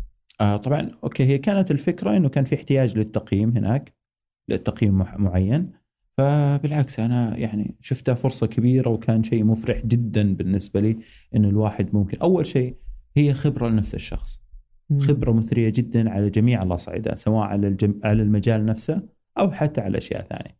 يعني الواحد يشوف فيها أشياء وت... يعني تعطي نضج أكبر لشخصية الواحد. فعلا ترى الواحد اللي يشوفه ما بين هناك لما يعيش بيئة خلاص أنتم كلكم عائلة واحدة. ما عندك. لا هناك لا أخوان ولا اقارب ولا أصدقاء. أصدقاء في أصدقاء من المستشفى من قبل أو شيء لكن هم هذول تاكل وتنام وتشرب معهم وكل شيء وتتعامل معهم وكيف تقدر تبني علاقات وكيف تكون تل يعني ممكن مثلا أنت عبد الرحمن يعني تختار صداقاتك من culture مقارب لك. لكن هناك different cultures مجتمعات مختلفة ومضطر تتعامل. غير كذا يعني في هناك معنى غريب شوي. يعني الصداقة في الميدان أخوة من نوع آخر أخوة من نوع آخر تماما يعني ف فبالتالي هذه كلها المفاهيم ما كان الواحد ممكن يتخيلها إلا إذا عاشها فعشان كذا بالنسبة لي كانت فرصة جدا جدا مثرية. كنت في جازان ولا نجران؟ نجران. نجران؟ والأربع سنوات كنت هناك. لا طبعا أكيد إحنا عندنا شيء نسميه إجازات ميدانية فالواحد يروح ويرجع يعني أسبوعين أسبوعين. شيء ما ما تنساه من هذه التجربة؟ آه، أتذكر واحد يعني الانسان هذا صراحة أحس إنه أعطاني درس في الحياة. الشخص هذا يعني كان جاي جدا طبعا جابوه أخويا اللي معاه في السكن وهنا تيجي أخوة الميدان. وأصروا عليه وكان رافض. كان حزين جدا جدا جدا بسبب الاستشهاد أحد أصدقائه. طيب. فكان الشخص يقولوا لي ترى غريب هذا قوي قوة عجيبة يعني. الشخص هذا عنده أحد أو أطفاله عنده سرطان في مدينة في الشمال كان إذا عنده موعد استأذن من الشخص الضابط المسؤول ثلاث أيام يطلع بسيارته يروح الشمال ياخذه هو طفله ووالدته يروح الرياض يعالج عشان ياخذ جلسات الكيماوي حقته يرجعهم ينام ثم يرجع الميدان مرة ثانية. وابدا ما كان مشتكي ولا متذمر ولا حتى طلب إعفاء من المهمة. طيب بسبب ظروف ولده. لكن يوم جاه موضوع استشهاد أحد اصدقائه انكسر ودائما تعرف انت الشخص الصلب إذا انكسر كسرته تصير قوية فأتذكر بالضبط كيف كان يتكلم عن عن مشاعره تجاه تجاه صديقه اللي فقده فهذا في الفقد ترى إحساس مؤلم جدا لما الواحد يتكلم عن معاني وعن أشياء أو علاقة معينة عميقة م. فيمكن هذه واحدة من الأشياء في ليلة ما نمتها؟ لا شوف ترى عشان أكون مرة صريح طيب ترى نجران كم كيلو عن الحد شوي؟ طيب إحنا نسمع المدافع وكل شيء نسمع إنه في صواريخ تجي لكن واثقين ثقة كبيرة في الدفاع الجوي. فما كنا يعني في الخط الساخن على قولتهم. يمكن زملاء لنا كانوا هم اللي داخل الميدان فإحنا كنا زي الخط الخلفي. okay. في كذا على الهامش وأنا جالس أدون بعض الأشياء اللي ودي أرجع لها. okay. فالحين كذا عشوائية بس تحملني خذ راحتك الآن أنتم كأطباء نفسيين آه، تأخذون الرخصة من هيئة التخصصات الطبية ولا؟ اي تأخذون نفس الاجراءات فأنت كنت تقول إنه أنا بسال عن شهادة الطبيب كمريض شلون أعرف إنه شهادته جيدة ولا لا؟ بس إذا مرخصة عادة إنها تكون جيدة أصلا؟ آه طبعا أوكي حتى الترخيص درجات يعني بمعنى يعني حاصل على أي نوع من الزمالة طيب؟ تدريبه وين كان؟ التخصص الفرعي إيش؟ طيب؟ إحنا عندنا أوكي الزمالة في الطب النفسي لكن عندنا كمان تخصصات فرعية. تخصصات فرعية مختلفة تماما. ففي بعض الزملاء في الإدمان في بعضهم طب نفسي كبار سن في بعضهم طب نفسي أطفال مراهقين. فبالتالي التخصص كل ما رحت لشخص أكثر تخصصية في المجال فكل ما كان أحسن. يعني مثلا لما تجي أم معها طفلها أربع سنوات عندي بالعيادة. لا يعني ترى ترى ممكن تروحين لأحد أحسن.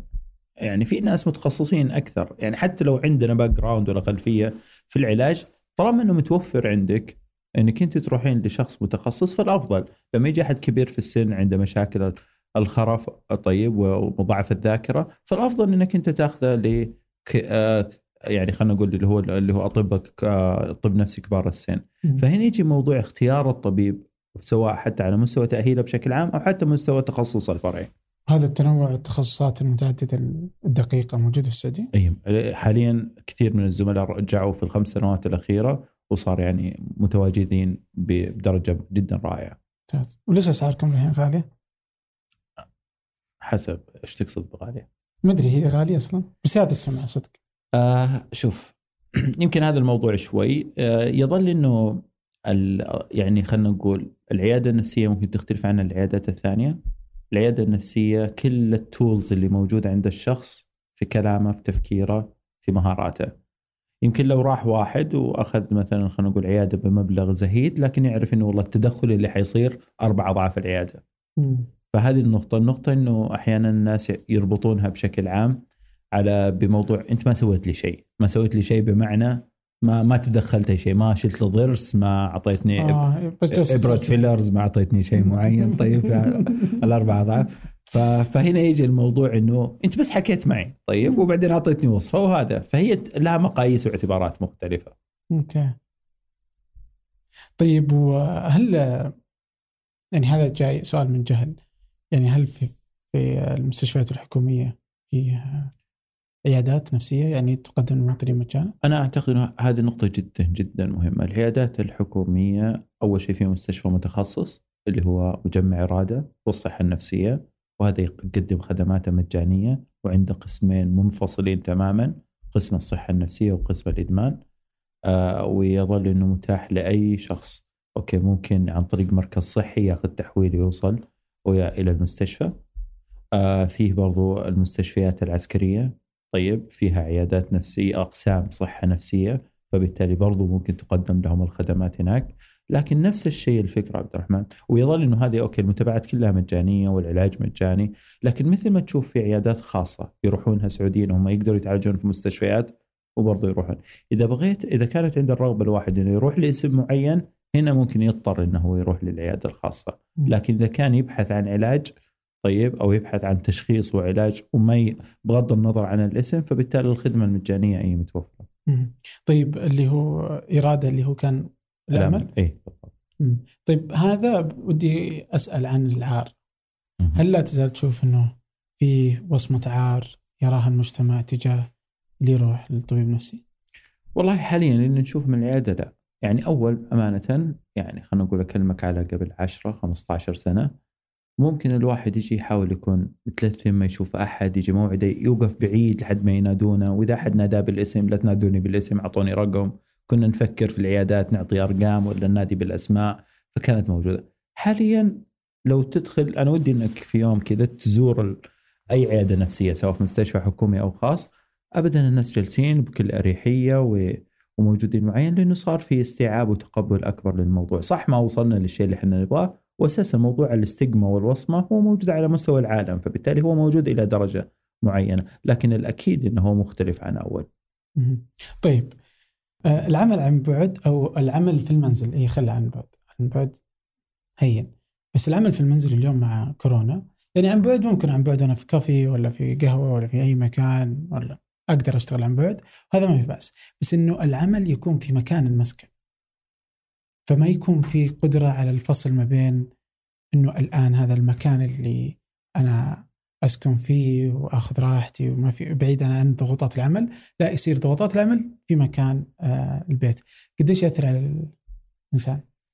يأثر, يأثر إذا ما تعامل معه بشكل صحيح. بمعنى لو ترك العمل مجاله مفتوح لكن يفترض أنه يتعامل معه مثل تعامله للدوام. طيب؟ فكأنه طلع من غرفة غرفة مخصصة في ساعات معينة محددة ما يكون مثلا عمل طالما إنه صار في المنزل هذا لا يعني إنه يصير متواصل طول اليوم. م. فبالتالي تحديده بوقت معين في مكان معين من المنزل يكون مكان مناسب يكون أفضل. آه، أو كذا حتى ما يتداخل مع الأشياء الثانية. لكن إذا تكلمنا على عمل العيادي طيب ومقارنة بالعمل الحضوري يؤدي الغرض ما هو بدرجة مثلا أقول لك بنفس كفاءة هناك لكن في إشكالية واحدة خلينا نقول إشكالية حتى على المستوى الشخصي إني أحس بملل شوي. يعني إذا كنت أقدر أشوف مثلا ست حالات في اليوم في العيادة الحضورية ما أقدر أتحمل أكثر من أشوف أربع حالات لنوصل للملل. وجود العيادة الحضورية شوي خلينا نقول تغذي مثلا خلينا الأخذ والعطاء الوقت تحس فيها ياخذ أكثر تفهم الحالة بشكل أكبر. فهذه ممكن تكون من سلبيات على المستوى العيادي. لكن إذا نتكلم بشكل عام للناس ككل العمل بالمنزل يحتاجون طبعا بشكل كبير إنه الجداول ما تدخل على بعض بحيث إنه في جدول مخصص في مكان مخصص لوقت محدد. طيب آه، عدم قدرة المجتمع.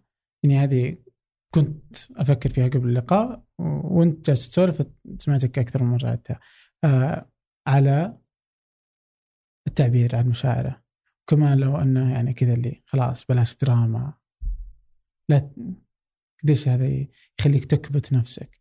أو ممكن نقول إنه رهاب من التعبير. يا أخي أنت أسئلتك صعبة. طيب. أقول لك أسئلتي صعبة اليوم. طيب شوف. دائما أحيانا أحيانا موضوع في ناس يأخذون ادفانتج حق ناس. يعني بدي أعطيك مثال بسيط جدا. خلينا نقول الناس المحتاجين اللي في الشارع.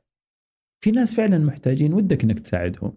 لكن جو ناس أخذوا لبس الناس هذولي واستغلوا عاطفة رغبة مساعدة الناس وأثروا عليهم. لو جينا نعكسها على موضوع البلاش بلاش دراما للأسف في ناس مستدرمين طيب أثروا على الناس الثانيين. طيب بحيث انه لندري إنه والله الدراما لو ما لها منفعة ما كان الشخص استخدمها بشكل أو بآخر. لكن هذه الشريحة للأسف هي اللي من خلالها طلعت موضوع بلاش يصير حتى الشخص لما يجي بيتكلم عن مشاعره يلقى إنه الأشخاص الثانيين كان عندهم خبرات سابقة مع ناس كانوا دراميين فيتكلمون من مسألة بلاش دراما. هي هي الفكرة إنه للأسف هذول الناس ما تقدر توقفهم ولا تقدر تتعامل معهم لكن على الأقل على الأقل بلاش تقول بلاش دراما. يعني بلاش بلاش دراما. خلاص حتى لو دراما تفهمها وترد على النقطة معينة. أنا أشوف إنه كلمة بلاش دراما هي خروج من الموضوع. ركز okay عنده دراما ركز على ال point اللي عنده ورد عليه فيها أو قول له كلمتين ممكن لطيفة وخلاص أحيانا إحنا بعضنا مو كلنا نكون aggressive كذا نكون عنيفين تجاه هذا يعني تلقى تلقى كأنك جالس تتصيد وخصوصا في ال social media. تتصيد الأخطاء حتى لو ما لقيت أخطاء تدور خطأ مطبعي عشان تصحح لي. طيب. فبالتالي إنك تحس إنه هو في تنافس موجود وهذا ممكن اللي يخلق جو المشاحنات وممكن ملاحظ بالفترة الأخيرة بشكل يعني مزعج. يعني الواحد أحيانا ليش وجدت ال social media؟ إلا عشان ممكن مكان مجال الواحد يعني يقرأ له معلومة يستمتع بتعليق يستمتع بمقطع أو شيء. لكن لا صرت تدخل تلقى بعض بعض الحسابات مثل حلبة مصارعة. okay؟ ويظل إنه واحيانا كثيرة إنه رد بلاش دراما يكون رد على شيء ثاني. بس استغل هالموضوع عشان يقوله. يعني أنا بيني وبين شخص مشكلة في جانب ثاني فأبدأ أحبطه. شفت الجمهور لا جاء واحد واحد يشت بلنتي. طيب وكيف يرفعون صوته. هذا الديستراكشن عشان أنت ما تركز بمكانك أو تغير الموضوع أو هذا. فهنا نقطة بلاش. في ناس الدراما أعتقد هم جزء من جزء من معاناتهم فبالتالي هي تعكس معاناتهم. وفي ناس وهم الأغلب للأسف إنه يظل إن الدراما هي وسيلة عشان يحصل على استعطاف. طيب بس اني يعني حتى في عملنا مثلا لما نجي نبغى نسوي أفلام وثائقية ولا شيء زي كذا دائما كذا نقول إنه صعب جدا إنك يعني إنك تأخذ من السعودي إجابة كذا إنه بيعبر لك كذا بيتكتم بيجلس okay ما أدري كان جيد ويسكت عدم قدرتنا على التعبير وش تأثر علينا نفسيا؟ طبعا هذه نقطة ملاحظة ترى جدا سريعة يعني okay إحنا الآن ترى قاعدين نتكلم على وجهات نظر طيب أو ملاحظات عيادية. آه، أعتقد إنه إحنا مجتمع عندنا مشكلة في التعبير. طيب؟ مشكلة في الحوار، طبعا التعبير يبدأ من متى؟ يبدأ من الطفولة. يمكن الآن اختلفت الأجيال لكن في وقت معين كان ممنوع تتكلم في مجلس في كبار. صوتك لا يطلع. طيب؟ عيب تقاطع الرجاجيل. عيب كلها هذه المسج قناعات هذه الأشياء بذور لما تكبر أكيد إنه بيكون لها والنقطة الثانية بعد المزعجة اللي ممكن تأثر بشكل أكثر على التعبير إنك أنت لو رحت أوكي البعض في المدارس الابتدائيه والمتوسطة بالذات لما أحد يعبر ينتظرون الشله تعبر أي شيء عشان عشان يلقون مجال للطقطقة. فالتنمر اللي كا اللي موجود في المدارس وإحنا وكلنا مرينا على المدارس وما أعتقد نختلف إنه معظم مدارسنا فيها تنمر في المرحلة هذيك أو في السنوات هذيك كانت التنمر درجة عالية. واحيانا ممكن التنمر ما يجيك من صديق يجيك من مدرس. طيب؟ فهنا يجي موضوع إنه هذه الأشياء أكيد إنها راح تسبب أو تأثر بشكل سلبي على التعبير المشاعر. التعبير عن المشاعر مهارة إذا الواحد ما مارسها من فترة طويلة حيكون صعب عليه فجأة تقول له يلا عبر عن مشاعرك ويأثر عليك ولا عادي إنك عبرت ما, ما عبرت ما ما هو بشرط إنه الواحد يأثر عليه بس يتاثر علي متى؟ يأثر علي ما هو في التعبير عن المشاعر يأثر علي لما أحتاج إني أطلب شيء وما أقدر أطلبه. بمعنى عندي مشكلة مثلا خلينا خلينا نقول. مثال جدا بسيط عندي بدل ما نزل لي فألقى صعوبة في اني أنا أعبر عن استيائي إنه البدل هذا ما نزل لي. فبالتالي هنا مؤثر مؤثر على نواحي ثانية. أو عندي مشكلة مع شخص معين ما ماني بقادر إني أفتح يعني أفتح مع الموضوع. فهنا يكون مؤثر. بس يعني ما راح يكون مسبب للاكتئاب ولا مسبب لل... لا هو الأشياء الثانية اللي قلناها التربوية هي اللي مؤثرة. يعني هي تأثر في التعبير عن المشاعر وتأثر بعد على أشياء ثانية مثل الرهاب الاجتماعي ومثل خلينا نقول عرضة للاكتئاب والأشياء الثانية.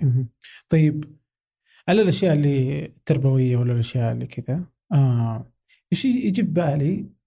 وش الأشياء اللي أنت شخصيا كنت تحس إنها تعلمتها بعد ما صرت طبيب؟ بعد ما صرت دكتور عرفت إنه هذه كانت خطأ.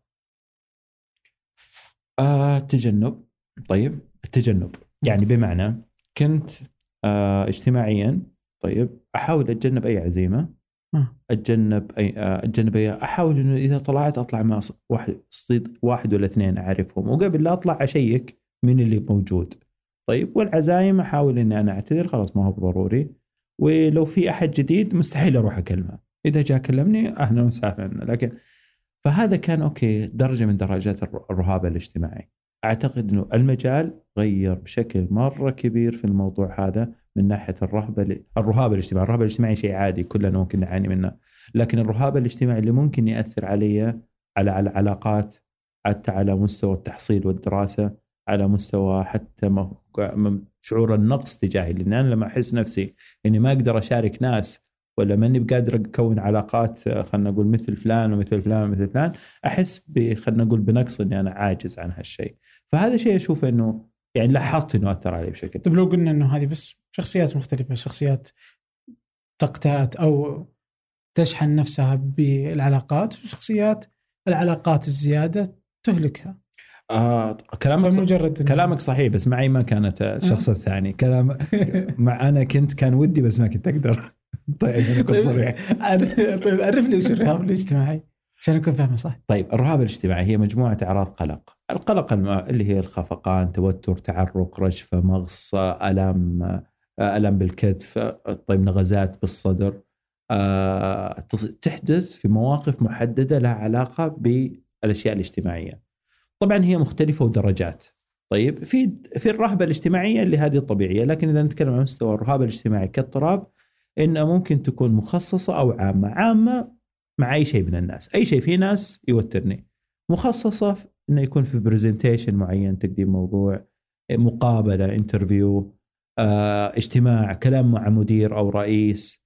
طيب آه، موقف فيه انفعال موقف إنه يتكلم مع بائع آه، إنه ياكل قدام الناس. طيب هذه هذه اللي تعتبر الرهاب الاجتماعي المحدد. أما العامل لجميع هذه المواقف. شو الفرق بين الرهاب الاجتماعي والخجل الاجتماعي؟ لا هي كلها ما في شيء مثلا خلينا نقول في الطب النفسي كمصطلح اسمه خجل اجتماعي لكن يمكن هو مقصود فيه الخجل الاجتماعي اللي هو الرهبة الاجتماعية. وهذا اللي طبيعي. أو هذا أو هذا اللي يكون أوكي ممكن كله يعني لما أجي مثلا في لقاء معين ممكن أكون ونشوفهم كثير في لقاءات التلفزيون إني أكون متوتر شوي بعدين أمسك خط. هذا طبيعي أكون أقدم presentation موضوع معين على مجموعة في أول دقيقتين ثلاثة أكون ها بعدين آه يمشي الحال. هذا طبيعي جدا. أو في لقاء اول دقيقتين لسه يعني يا دوب تاخذ بالضبط. طيب آه، طيب الرهاب الاجتماعي هو مرض؟ اضطراب. إيه. اضطراب؟ علاج؟ له علاج. اي طبعا علاجاته. طيب العلاجات تختلف في العلاج السلوكي وفي العلاج الدوائي. يعتمد على حدة وشدة الاضطراب.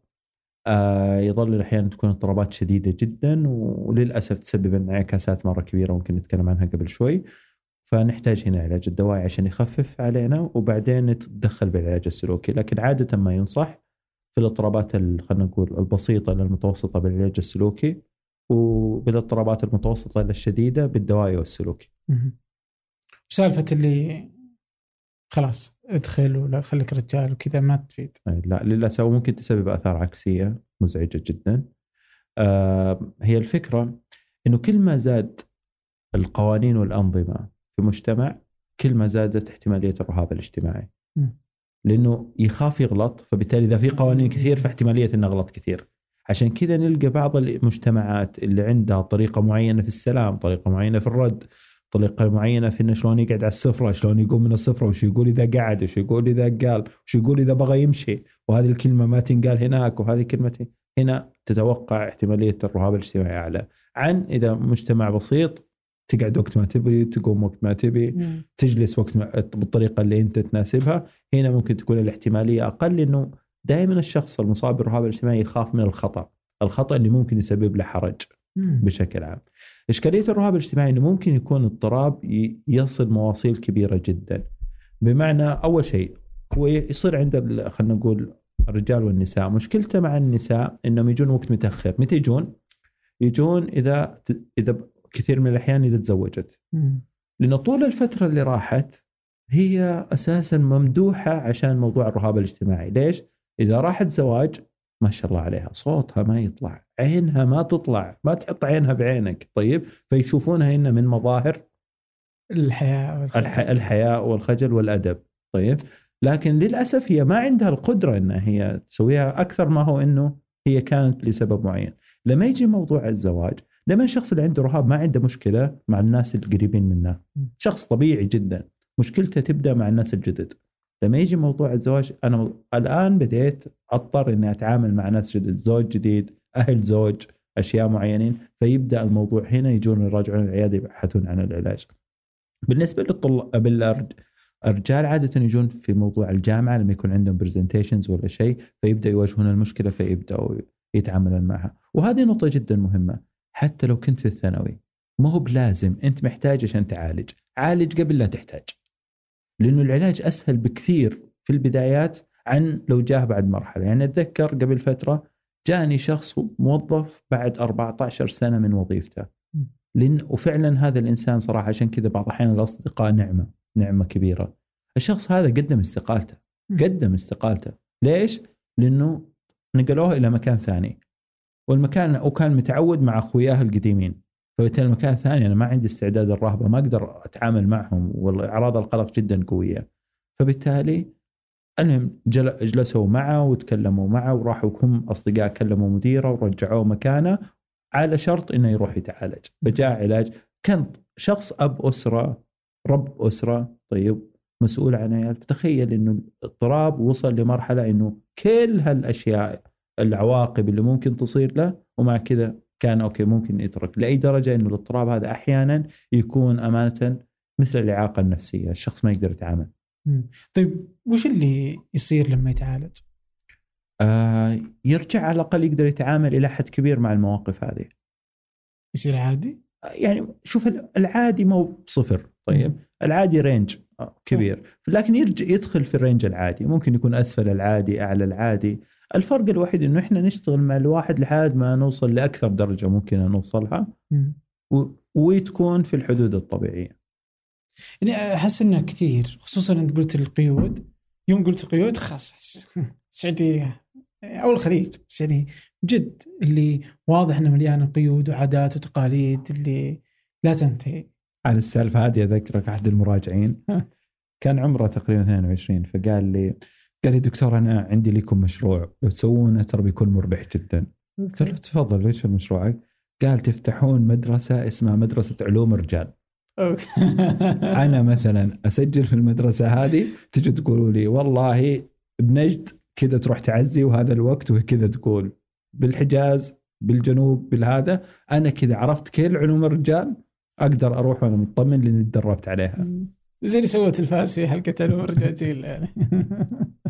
الله عجيب طيب آخر شيء اللي هو أتوقع إنك لازم تسأل فيه كل الأطباء النفسيين يسألون فيه أو حتى يعني واللي أتوقع إني إلى اليوم ماني فاهمة تماما فلو تبسط لي كأستاذ يشرح الواحد في الابتدائيه الاكتئاب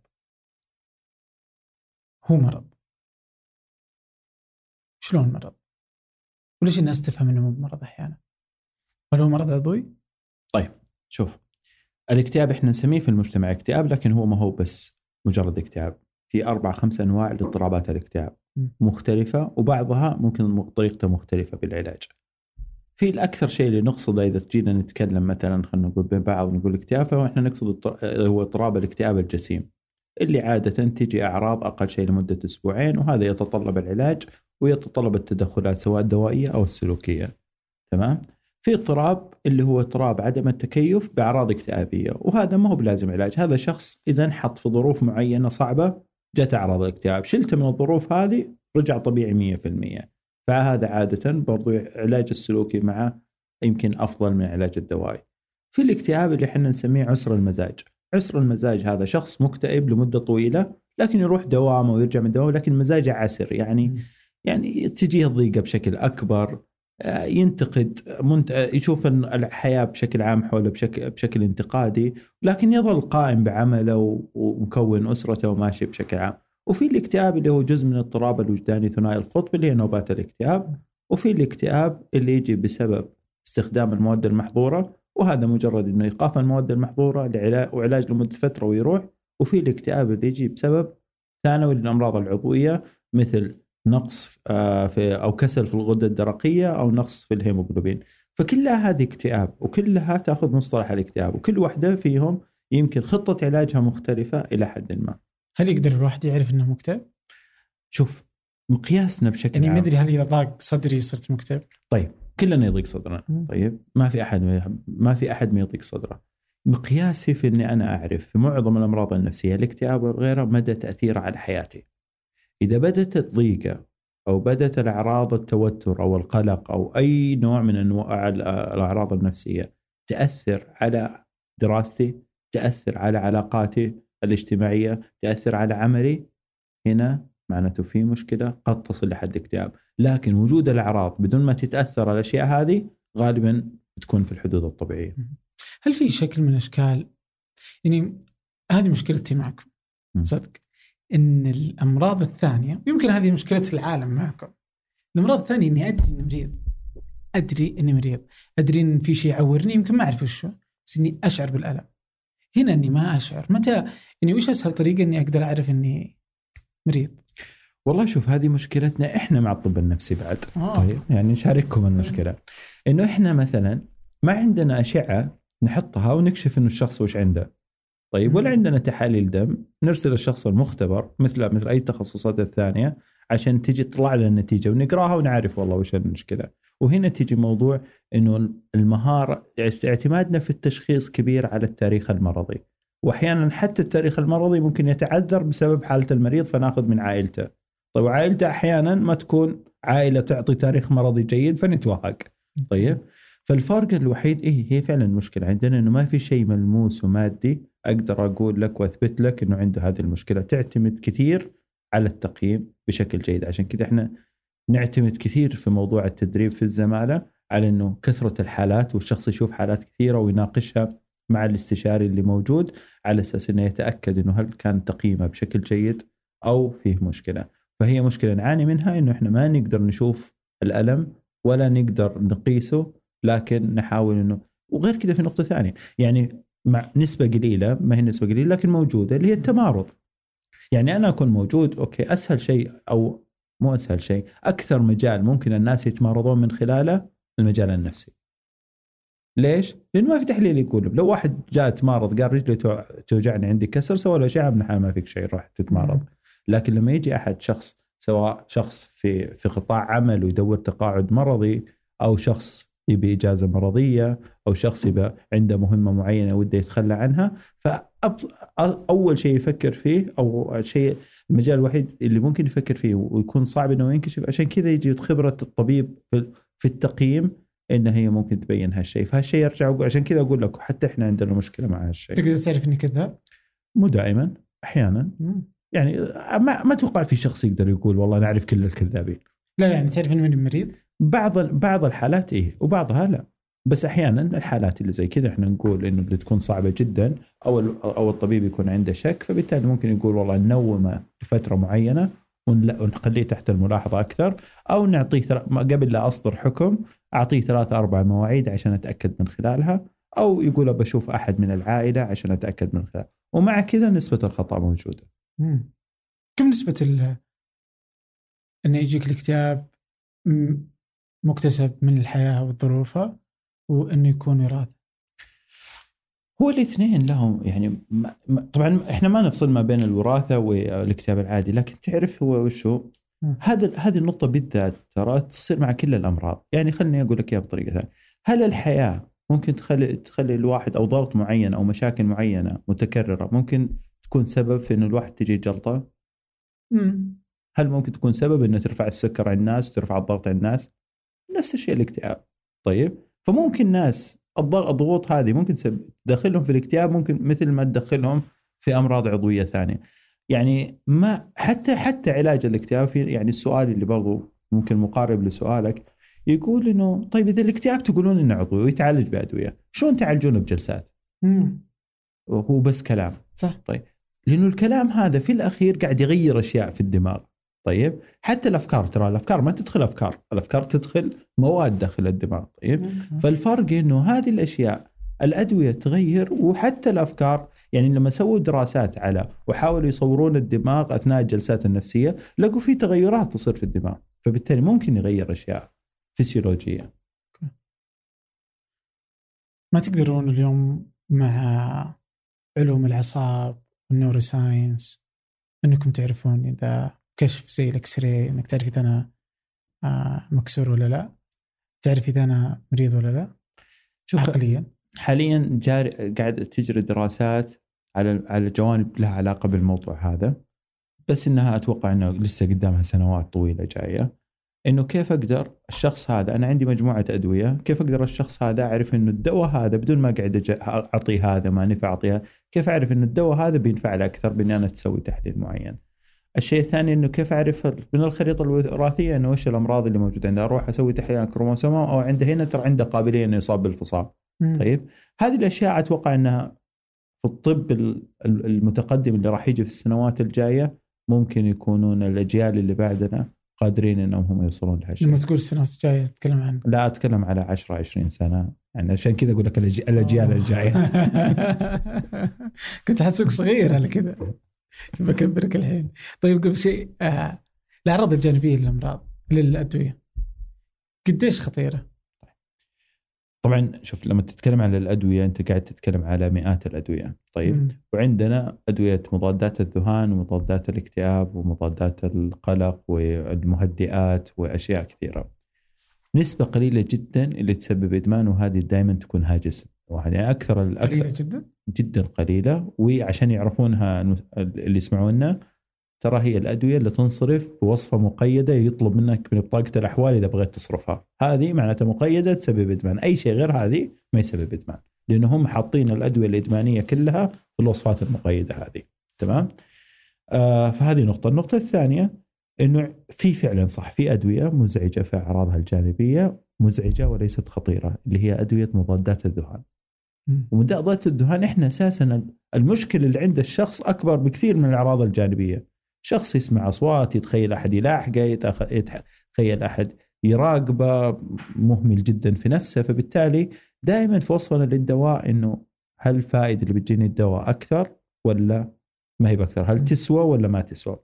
أما لو جينا للغالبية العظمى اللي هي مضادات القلق والإكتئاب فهذه أعراضها الجانبية تعتبر بسيطة إلى متوسطة بمعنى إنه والله ممكن زيادة في الوزن ممكن تساقط في الشعر بس التساقط الخفيف ما هو التساقط علاج الكيماوي ممكن أوكي خلينا نقول تسبب غثيان وهذه بس في البداية. معظم الأعراض الجانبية هذه تصير بس في البداية ما تستمر لمدة طويلة. ومع هذا كله لو ظهر عرض جانبي في أي مرحلة كان مزعج للمريض ما يمنع إنه إحنا نغيره. طيب؟ طيب. كم صار لك ممارس؟ آه في الطب النفسي من 2004 يعني 16 سنة مم. كم ياخذ معدل إن واحد من يدخل عندك لن يشفى؟ يختلف على حسب المرض طيب وعلى حسب المشكلة آه يظل إنه في مرضى مرضى أوكي جايين أساسا بعد معاناة طويلة بس يعني لو أج... لو أجاوب بطريقة مختلفة كل ما كان حضور الشخص أسرع كل ما كان خروجه من العيادة أسرع. تقصد حضور اسرع يعني بمعنى من معاناته أو طول معاناته، كل ما كانت طولة معاناته مع المرض أقصر كانت قدرته على أو العلاج. طبعا هذا في معظم الأمراض في أمراض للأسف المرض أساسا مزمن. طيب المرض أساسا آه، يعني آه، لابد مراجعة لمدة طويلة. لكن إذا أتكلم على أعراض القلق والإكتئاب مثلا يعني الحالات اللي أشوفها في الجامعة تختلف تماما عن الحالات اللي أشوفها مثلا في العيادة. في الجامعة الحالات لسه ما وصلت يمكن ما قبل الاضطراب. فبالتالي النتيجة تظهر سريعة ثلاث أربع مواعيد لكن الحالات اللي تظهر اللي تجي في العيادة ممكن تحتاج إيش يخلي الفرق هذا موجود؟ لأنه هنا بيجون قبل لا توصل مشكلة ليه يخليهم هذول يصيرون قبل تجي المشكلة؟ آه، لأنه عندهم عيادة داخل الجامعة آه. وهذه نقطة كمان جدا جميلة من الأشياء اللي قاعدة تتغير أنه حاليا صاير في توجه من وزارة التعليم بالتعاون مع المركز الوطني لتعزيز الصحة النفسية بالاهتمام من زمان مراكز الإرشاد موجودة م. كل الجامعات في مركز إرشاد لكن تقريبا شبه غير مفعلة أو مستوى الأداء فيها أقل من إرشاد نفسي ولا أكاديمي؟ آه نفسي. الأكاديمي موجود. فالإرشاد النفسي صار جزء من الاعتراف بالجامعة بالجامعة من من هيئات التقييم. فالآن حاليا اللي قاعد يصير إنه قاعدين يوحدون إلى حد كبير السياسات وإجراءات العمل داخل الجامعات بحيث إنه لابد كل جامعة يكون فيها العيادات اللي مثل هذه كل جامعة في مستوى تأهيل معين لابد اللي يشتغلون يمارسونه فيه. طيب والله أنا اسئلتي ما خلصت بس ما بقي وقت على الحاضر. لازم تمشون. يعطيك العافية. يعطيك شكرا جزيلا. شكرا جزيلا عبد الرحمن فرصة سعيدة الله يحفظك. شكرا دكتور شكرا لكم شكرا لي خلف الكاميرا محمد نادي وفي التنسيق والاعداد سحر سليمان وفي الهندسة الصوتية محمد الحسن وثمود بن محفوظ في إدارة إذاعة ثمانية. هذا فنجان أحد منتجات شركة ثمانية للنشر والتوزيع. حتى الأسبوع المقبل. ألقاكم.